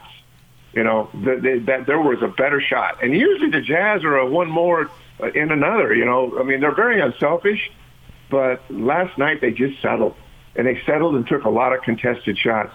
The other thing is you know, and, and in the NBA, they've got so many coaches, but just taking the time to to competitively shoot in a gym. Uh, as a head coach in college and in junior college and even high school, uh, when, when my better players were struggling, I had to work them out and just have an opportunity. Now, the pros have so many good coaches, and it, it, that's probably not a need for the head coach to work with them. I, that's what I did, and because I wanted to not only just help them physically, but let them know, you know, mentally that listen, you can do this. That you're, you're a good shooter, and and focus on the positive, and then watch film of them making shots. And and and one of the things I know as a player, I always wanted to try to get to the free throw line, or I wanted to get to the rim and score early to get the confidence because the basket got a lot bigger. And if your first three or four shots are threes, and you're not close, all of a sudden it gets in your mind. And I don't care who you are uh, it, it's one of those things. How great you are, the mental part of shooting is a significant thing, And it always helps yourself if you can get to the free throw line or get to the rim and, and, and get that confidence, especially when players are struggling with confidence. And I, I can't imagine that Bogdanovich or Mitchell or Clarkson, I, I think they get through this and they'll be, you know, it, it may be as simple as one game and they can get it turned. But those are things that I would do when, and, and these guys are pros. They all have their own coaches and shooting coaches. But I, I, I promise you that they're all going to be getting shots up today and, and wanting to get that groove back and get it back where the ball needs to be. And film can show a lot. And at that level, man, they got so many analytics and technology that they can help there. But a lot of times just getting in the gym and taking it. But if you're always taking contested shots and you're taking, you know, man, and that's not a, that's not a jazz, you know, that's not something that the Jazz do. They're, they're not a team that takes a lot of contested shots you do or forces shots. It's always one more and it's inside out and create space. I didn't see much of any creating off the drive and kicking and one more. It, it, everything was kind of static and stationary last night as I watched that game. The Athletic has a story that says the headline Sources Lakers coach Frank Vogel's job in serious jeopardy despite Jazz win. Bill Oram and Sam Amick are. Uh, the two guys who wrote it. We know Bill because he wrote at the Tribune. Uh, they point out that uh, Vogel only got a one year extension in the offseason, which was an, kind of an awkward compromise. It's a 500 team now. Man, when you hear that, you're a coach. I assume you're going to side with Vogel and say this roster has obviously got holes in it, and they've dealt with multiple injuries to star players. What in the world are they firing the coach for? Now, they haven't. Thinking about it is different than doing it, but as a coach. Yeah, there doesn't seem to be any fairness in that at all. And, and you know, might as well make LeBron the coach, right? Mm-hmm. you know, because that seems kind of what's happening anyway.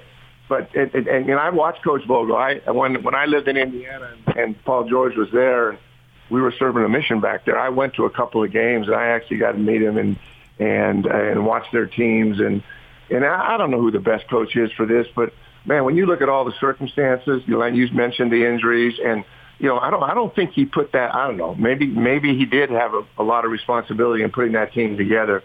But man, there's a lot of gaping holes, and there have been injuries. But, but it's a team. For, to me, the, the most, the thing that bothers me most about the Lakers is is is just the lack of movement. It's so static, and it's just one on one. Everything's one on one, and they are solid defensively. They showed that last night they can play defense, but it's hard to play defense and make baskets when you're always behind. And and their shot selection is not great all the time. Uh, and and there were good things last night watching, but I've watched them enough to know that they take way too many contested shots. They're not solid defensively, um, and they've got some weaknesses. So.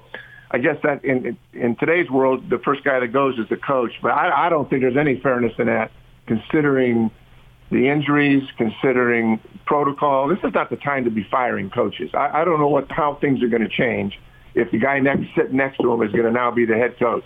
I just don't see that. I don't think that's the issue, and I don't think it's going to solve their problems.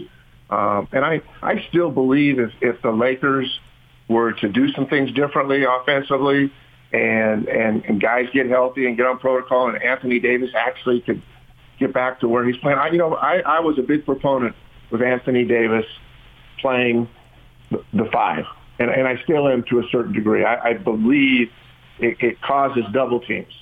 But if, if you know the problem is you got guys who they spent ninety million dollars on Horton Tucker who's shooting twenty four percent from the three and forty percent from the two, and the rest of the shooters are so up and down. Now Monk had a good night.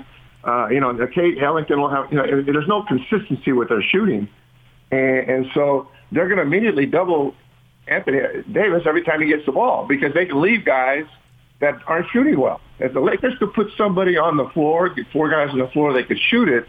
Anthony Davis would be a perfect five because he's hard to guard because he can take and step out. He can do so many things. Uh, with the way things are right now, maybe he just better. Maybe you're better off just getting them on the perimeter and taking elbow shots and taking threes and getting something out of them.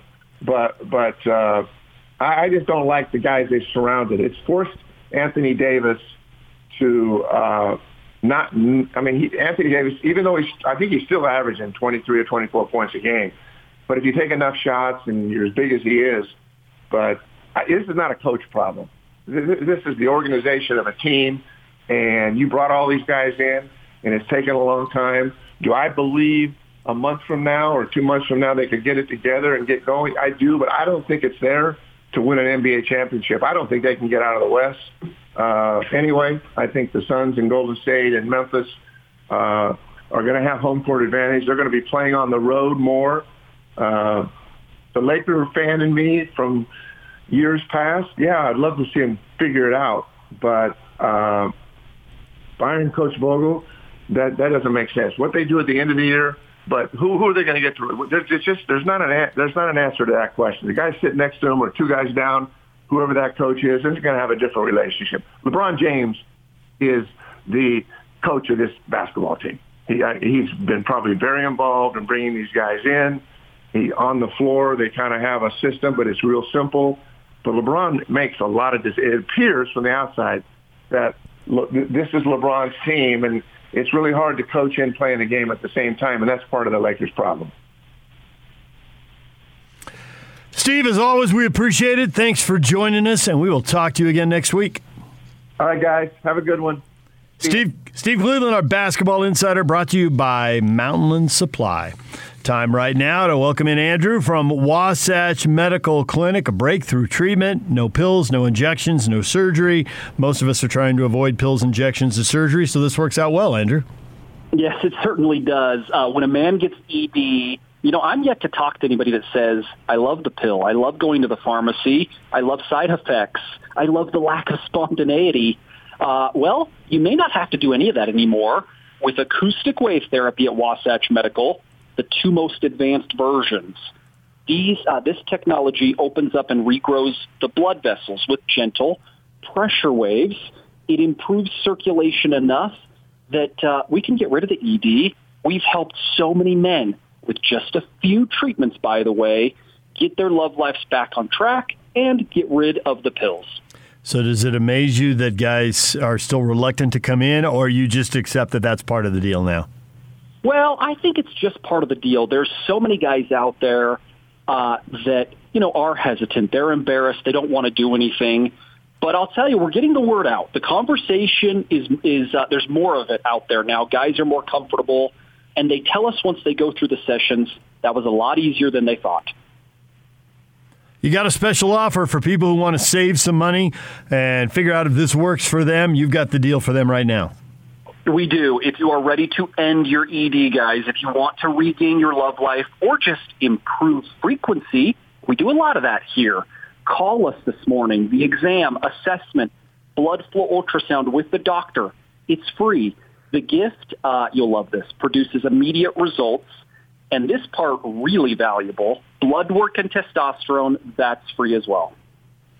Call right now at 801 901 8000. You can address the root cause of the problem with ED. 801 901 8000. Call Wasatch Medical Clinic now and regain your love life at 801 901 8000. Thanks, Andrew. Thank you. This is Jake Scott and Ben Anderson. Trevor Allen, of course, covers the Utes for KSLSports.com. Talk about your reaction. Quinton Ganther getting the gig. I think it's a good thing for Utah. That was the only name that, that really came to mind as someone who could come in and, and really pick up with, with what Coach Mack did in his, in his time here at, at, at Utah, and that's to be able to, to continue to bring in top running back talent, develop the guys that are in here, and send them off to the NFL. And Quinton can do that. Hear Jake Scott and Ben Anderson every day from 10 to noon on 97.5 1280 The Zone, powered by KSLSports.com. 9 a.m. Slacker Radio headlines are brought to you by Lee's Heating and Air. Lee's Heating and Air, home to the award winning line of American Standard furnaces and air conditioners. Call Lee's now for their $59 furnace tune up special or visit them online at leesheatac.com. We promised tickets at 9:30, so at 9:35 we deliver tickets. Ah, it's close enough. You don't need them till tomorrow night. Jazz and Rockets tomorrow night. I assume we're going to have more tickets tomorrow. Yak shrugs. I don't know. Maybe. Maybe not. I wake up and, and then PK says, well, if it's maybe, then obviously it's maybe not. What we know for sure is two tickets right now. Caller 12 855 340 zone. 855 340 zone. Call right now. Be caller 12, and you're going to see the Jazz and the Rockets tomorrow night. And listening to Rudy talk about that fourth quarter and what went wrong, PK, for all the shooting woes and all the troubles, they had the lead after three quarters. What can you do to negotiate the final 12 minutes? What Magic Johnson used to call winning time. Well, you can get a player of the caliber of Magic Johnson on your team. okay, good. Hey, okay, someone get me one of the one of the all time all timers. You know, when you go to the Hall of Fame, the guys are on the top shelf. Those guys. Yeah, that'd be nice. Yeah, I actually thought they had that game. You know, when they went I up by too. ten, I did thought, too. all right, they're just gonna not necessarily cruise, but they're gonna win the game. So it was surprised me because the Lakers aren't good. Uh, but they got it going on. Some of their guys, you know, that, that, that's the essence of the NBA. If you look at it singularly, uh, I can accept it to a degree because guys are going to get hot. They're going to get out hot at home. They can be a front runner. The crowd can go nuts, you know. And the Laker crowd is really good because the team hasn't been good. You know, we were staying in uh, downtown, just 500 yards from from the arena for the Rose Bowl, and I, I when I'm on the road like that, I tend to lose track of what's going on because I'm focused on. Yep. And all of a sudden, you know, I'm out, uh, and you can just see thousands of people flocking, and it dawned on me, oh, Lakers got a home game tonight, right? That explains it. Yeah, yeah, yeah. Because like the prior night, it, not that it was empty, but you didn't see all these people out walking, and then that, and then you see all these people walking, and then you see four or five people that catch your eye and they're wearing Laker gear, and it dawns on you, all right, they're doing what thousands of people are doing, and they're going to the Laker game, and it's still a hot ticket. LeBron's a premier player, and he's at least uh, progressing toward the end. His game is still very good, obviously. So, you know, who wouldn't want to go watch him play? It, it's a fun thing. So you get people all excited and they get a little momentum. Some role players hit a few shots, Westbrook with the big dunk and all. So you, you can sort of see it under the circumstances. But, you know, you got Rudy back and you lost the games when he was out, and then he comes back and you have a nice victory against the Nuggets, and you're thinking, all right, yeah, this would be a nice little back to back two road games and come home here and get on a streak. And then they stumbled.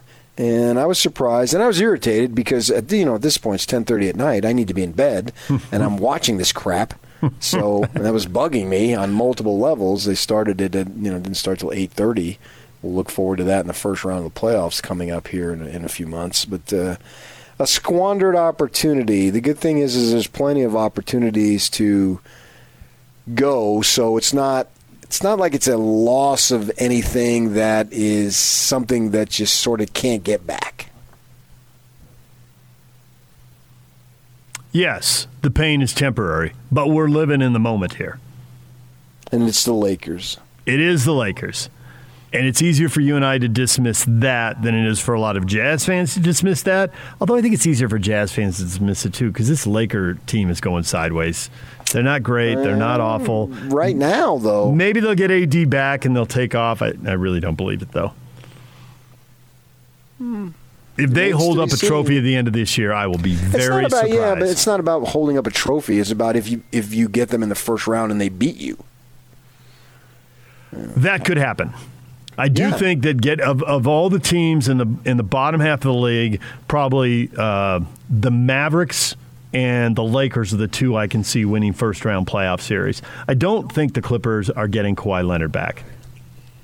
Somebody else might come back uh, based on the timeline of when he had the injury, but I just don't think he's going to push the envelope because he's not a guy who's pushed the envelope on his health and, and playing and rushing back. So I, I expect we don't see him until next year. And without that, Yeah, I'd be concerned about Denver. I think you're overlooking Denver too. Yeah, I have a hard time seeing Murray come back too. They're talking about he's coming back. I know, I just I know. read something where they they're well, you know, you read a whole bunch of stuff. You can't remember where you read it, but I did read something that said, you know, Murray and Porter are possibilities for this season, and if there's enough time for them to get ready, uh, you, you That's a lot of talent if they have those guys. You, you're if they talking have those about guys, a series. You're not talking about four series. four series. Yeah, that's true.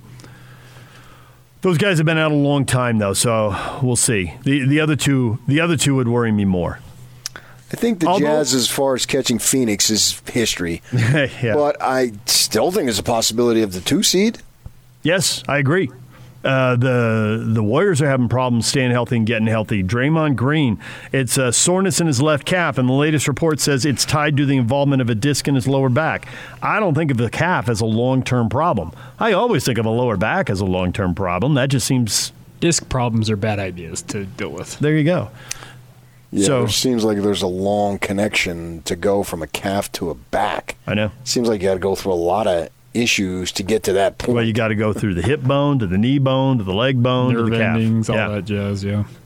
Yeah, so I would prefer one or the other, but you, you hear of people, you know, I mean, this is extreme. They've got something in their neck, and all of a sudden they don't feel anything all the way down the left side of their body, whatever it might be. That sounds very dangerous. All right, we talked a lot of jazz and a lot of NBA this morning. For those of you just joining the show, we also talked NFL playoffs. We had Jason Cole on, a longtime uh, NFL reporter and NFL Hall of Fame selector. The games this weekend, some of them very predictable. The two seeds blew out the seven seeds. Uh, but the shocker, I think, was watching the third seeded Bills never have a fourth down against the Patriots. I don't know if you can say it was a perfect game because maybe they botched some play on second down, so then they had a third down. But when you never have a fourth down, you have no turnovers, you have no punts, you have no field goal attempts, you literally score a touchdown every time you get the ball. It's close enough to perfect for me. Is it just me, or when we have Jason Cole on, I better make sure I ask a good question? Oh, yeah. If you don't, he's just going to slap you in the face. Absolutely. He does not suffer fools. His his Twitter bio, if you go read it, says does like essentially I don't suffer fools. He says I'm exceedingly blunt. I think is what the term he uses. Is he from Jersey? Mm, Florida, I, believe. Oh, Florida. He's an East Coast guy though. It makes me nervous, man. Got to make sure I. I like it, though. It's different. Yeah, I know. It's just that because we don't have a team, I don't have the intricate knowledge right. of the NFL that he has because that is his work life. Yes. You know, you can ask me anything about the Jazz and I can have a strong opinion, and the Utes and the Cougars also. Uh, you know, because this is what we do, this is what we focus on. I don't focus on Tennessee's offensive line, whereas he can just. He does, right? If I say, man, Tennessee's offensive line, I don't know. And he's like lock with the Jazz. He's got 87 stats that'll just make you look like a fool. I think uh, I think with Tennessee, it just comes down to Derrick Henry comes back. What version of Henry are they getting? If if he's at fifty percent, Cincinnati can win that game. If he's at hundred percent, the Titans can win the Super Bowl. Tell me how good he is. Ooh, I don't know that they can. If he's hundred percent, I would disagree with that. Really? Yeah. I mean, you just can't rely on a running game exclusively. Not in no, but it today's sets up their passing game. Tannehill is a classic B B plus quarterback, but you let him pl- go off the play action passing game. He's a veteran. He'll he'll hurt you. See, that's the thing with Jason Cole. I never make any definitive definitive statements. Yeah, stick with the questions. Hey, what do you think? yeah, for fear of being wrong. well, I've been wrong about teams and what they can do. I don't feel like they're a guarantee, but I feel like they've got a, a legit chance.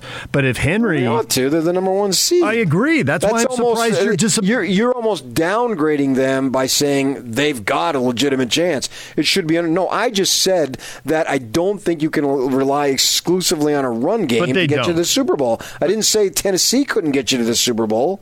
You can't exclu- uh, you cannot rely exclusively on a run game. If you rely exclusively on a run game, the team that comes closest to that in these playoffs was Philly, and they got sent home immediately, as everyone expected them to.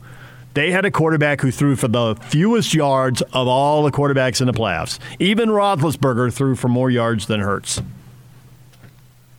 That hurts to say.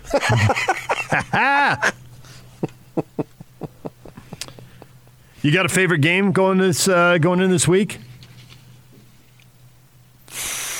Rams Bucs is very intriguing, but I got to say, Bills Chiefs is the game. And Rams Bucs is a good matchup, but Bills Chiefs totally has me.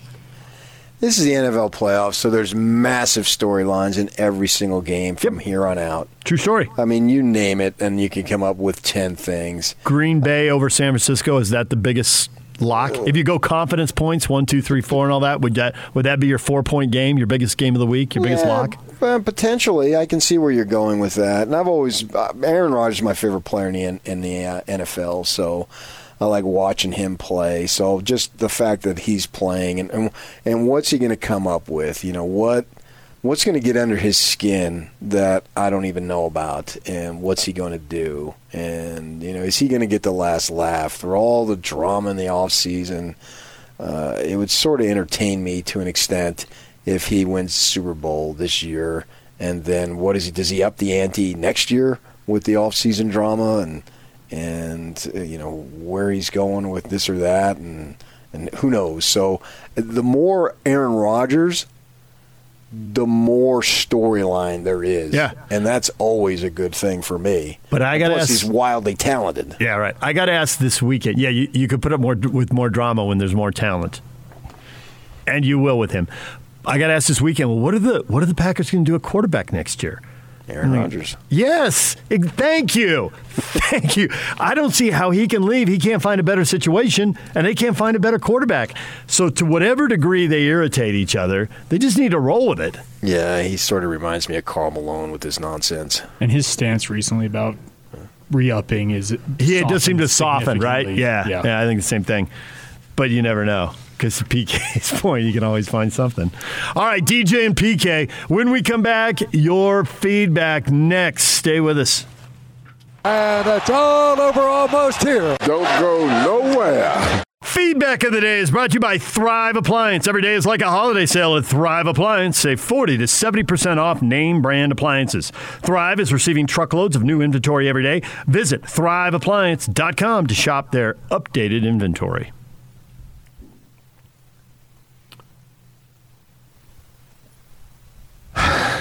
we got we got a lot of comments here. We got people commenting on the Jazz game, PK. Of course. Grandpa always said a dunk and a layup had a higher percentage. Grandpa. Why do I immediately see peach back peach peach baskets, dirt courts, outdoors under the trees, and overalls? Yeah, you should make most of your dunks and most of your layups. That's for sure.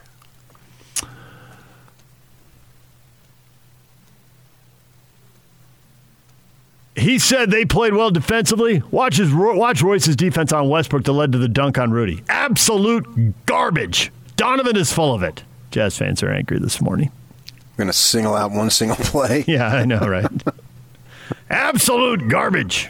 you stay in front of Russell Westbrook. Yeah, that, that's the great thing about it, though, is that somebody cares enough to say that that's absolute garbage. Yes, absolutely. If I own the team, I'd want to hear that kind of passion. They are Sure. all in. Yeah, As yeah, opposed to the shrug of the shoulders and walk away. Right, like any Sacramento fan. All right, so we were discussing injuries. Arizona lost a player for the Utah game because somebody was horsing around at the pregame meal.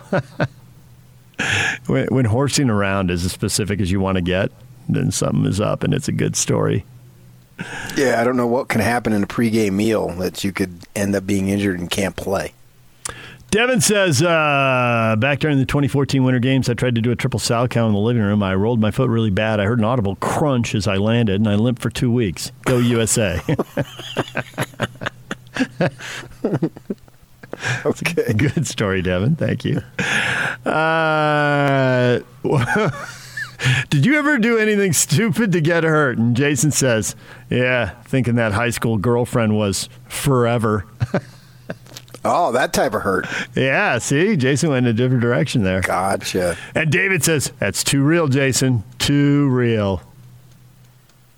Guys with the high school heartache, what are you going to do? Yeah, well, the heart is meant to be broken. it's part of life. Uh, oh, and here's one more on the uh, on the Jazz. Josh says, "Let's see. The Lakers have their best win of the year against Utah. So does Detroit and Indiana and Orlando. Ah, what a joke we have become. Ooh, a joke? A Yeah, joke. Yeah, that's too strong. Josh is down, way down. Who said that? Who was saying that a year ago? The Bucks. And then they win it all, as you like to point out. They're not a joke. The Jazz are not a joke. No, they're just not looking like as strong a contender as everybody here wants. There's three months to fix that. We're about three months away from the start of the NBA playoffs. Still a long time to go. Yes. Even though we're more than halfway done now. Well, and you think you think back to a year ago, the Jazz were going through the stretch of winning 20 of 21. Everyone's excited, and they had injuries at the end of the year and got knocked out in the second round. And I don't think you can say they played their best basketball the last six weeks of the season. They play their best basketball right now, and it didn't work out.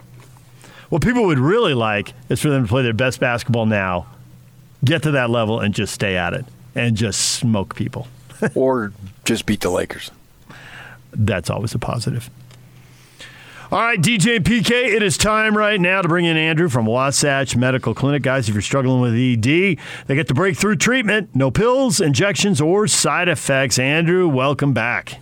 Hello, uh, that's right, guys. If you are struggling with ED, if you're dreading the pill or not seeing the results you want to, or we see a lot of this lately, you just want to improve. Maybe it's not quite what it used to be, but it's not ED either. We do a lot of that with acoustic wave therapy. This technology delivers pressure waves into the blood vessels that causes them to open up and regrow. Uh, it improves circulation enough. We get rid of the ED at its core and get the blood flowing in the bedroom where you want it, when you want it. And you've got both former patients telling you it works and clinical studies saying it works. So we really do. We've helped a lot of guys of pretty much every age, 20 to 90. We have 50 third-party clinical studies that have been performed on our technology from universities and hospitals. And those uh, clinicals basically conclude the same thing in a little different way every time. It's safe. It's effective. Uh, it's the new standard of care for ED. We kind of pioneered this technology, and I'll tell you, a couple of weeks from now, guys, what would your relationship look like if the ED were no longer an issue? So for a lot of guys, it comes down to the cash, and you can save them cash. That's right. If you're ready to regain your love life, you can be done with treatments before Valentine's Day. Uh, not too early to be thinking about that. Call us now. You'll meet with our doctor free, uh, answer all the questions you maybe wanted to ask. He'll do a blood flow ultrasound and test the strength of your blood vessels. That's pretty cool too. Uh, you'll get the gift that produces immediate results. And this is quite valuable. Call us today. Blood work and testosterone, that's free as well. And you've got a special offer. And if people want to come get it right now, call 801 901 8000. If you want that special offer, call right now 801 901 8000. Get the discount now. Wasatch Medical Clinic. Regain your love life at 801 901 8000. Andrew, thank you very much. Thanks, guys. Appreciate it.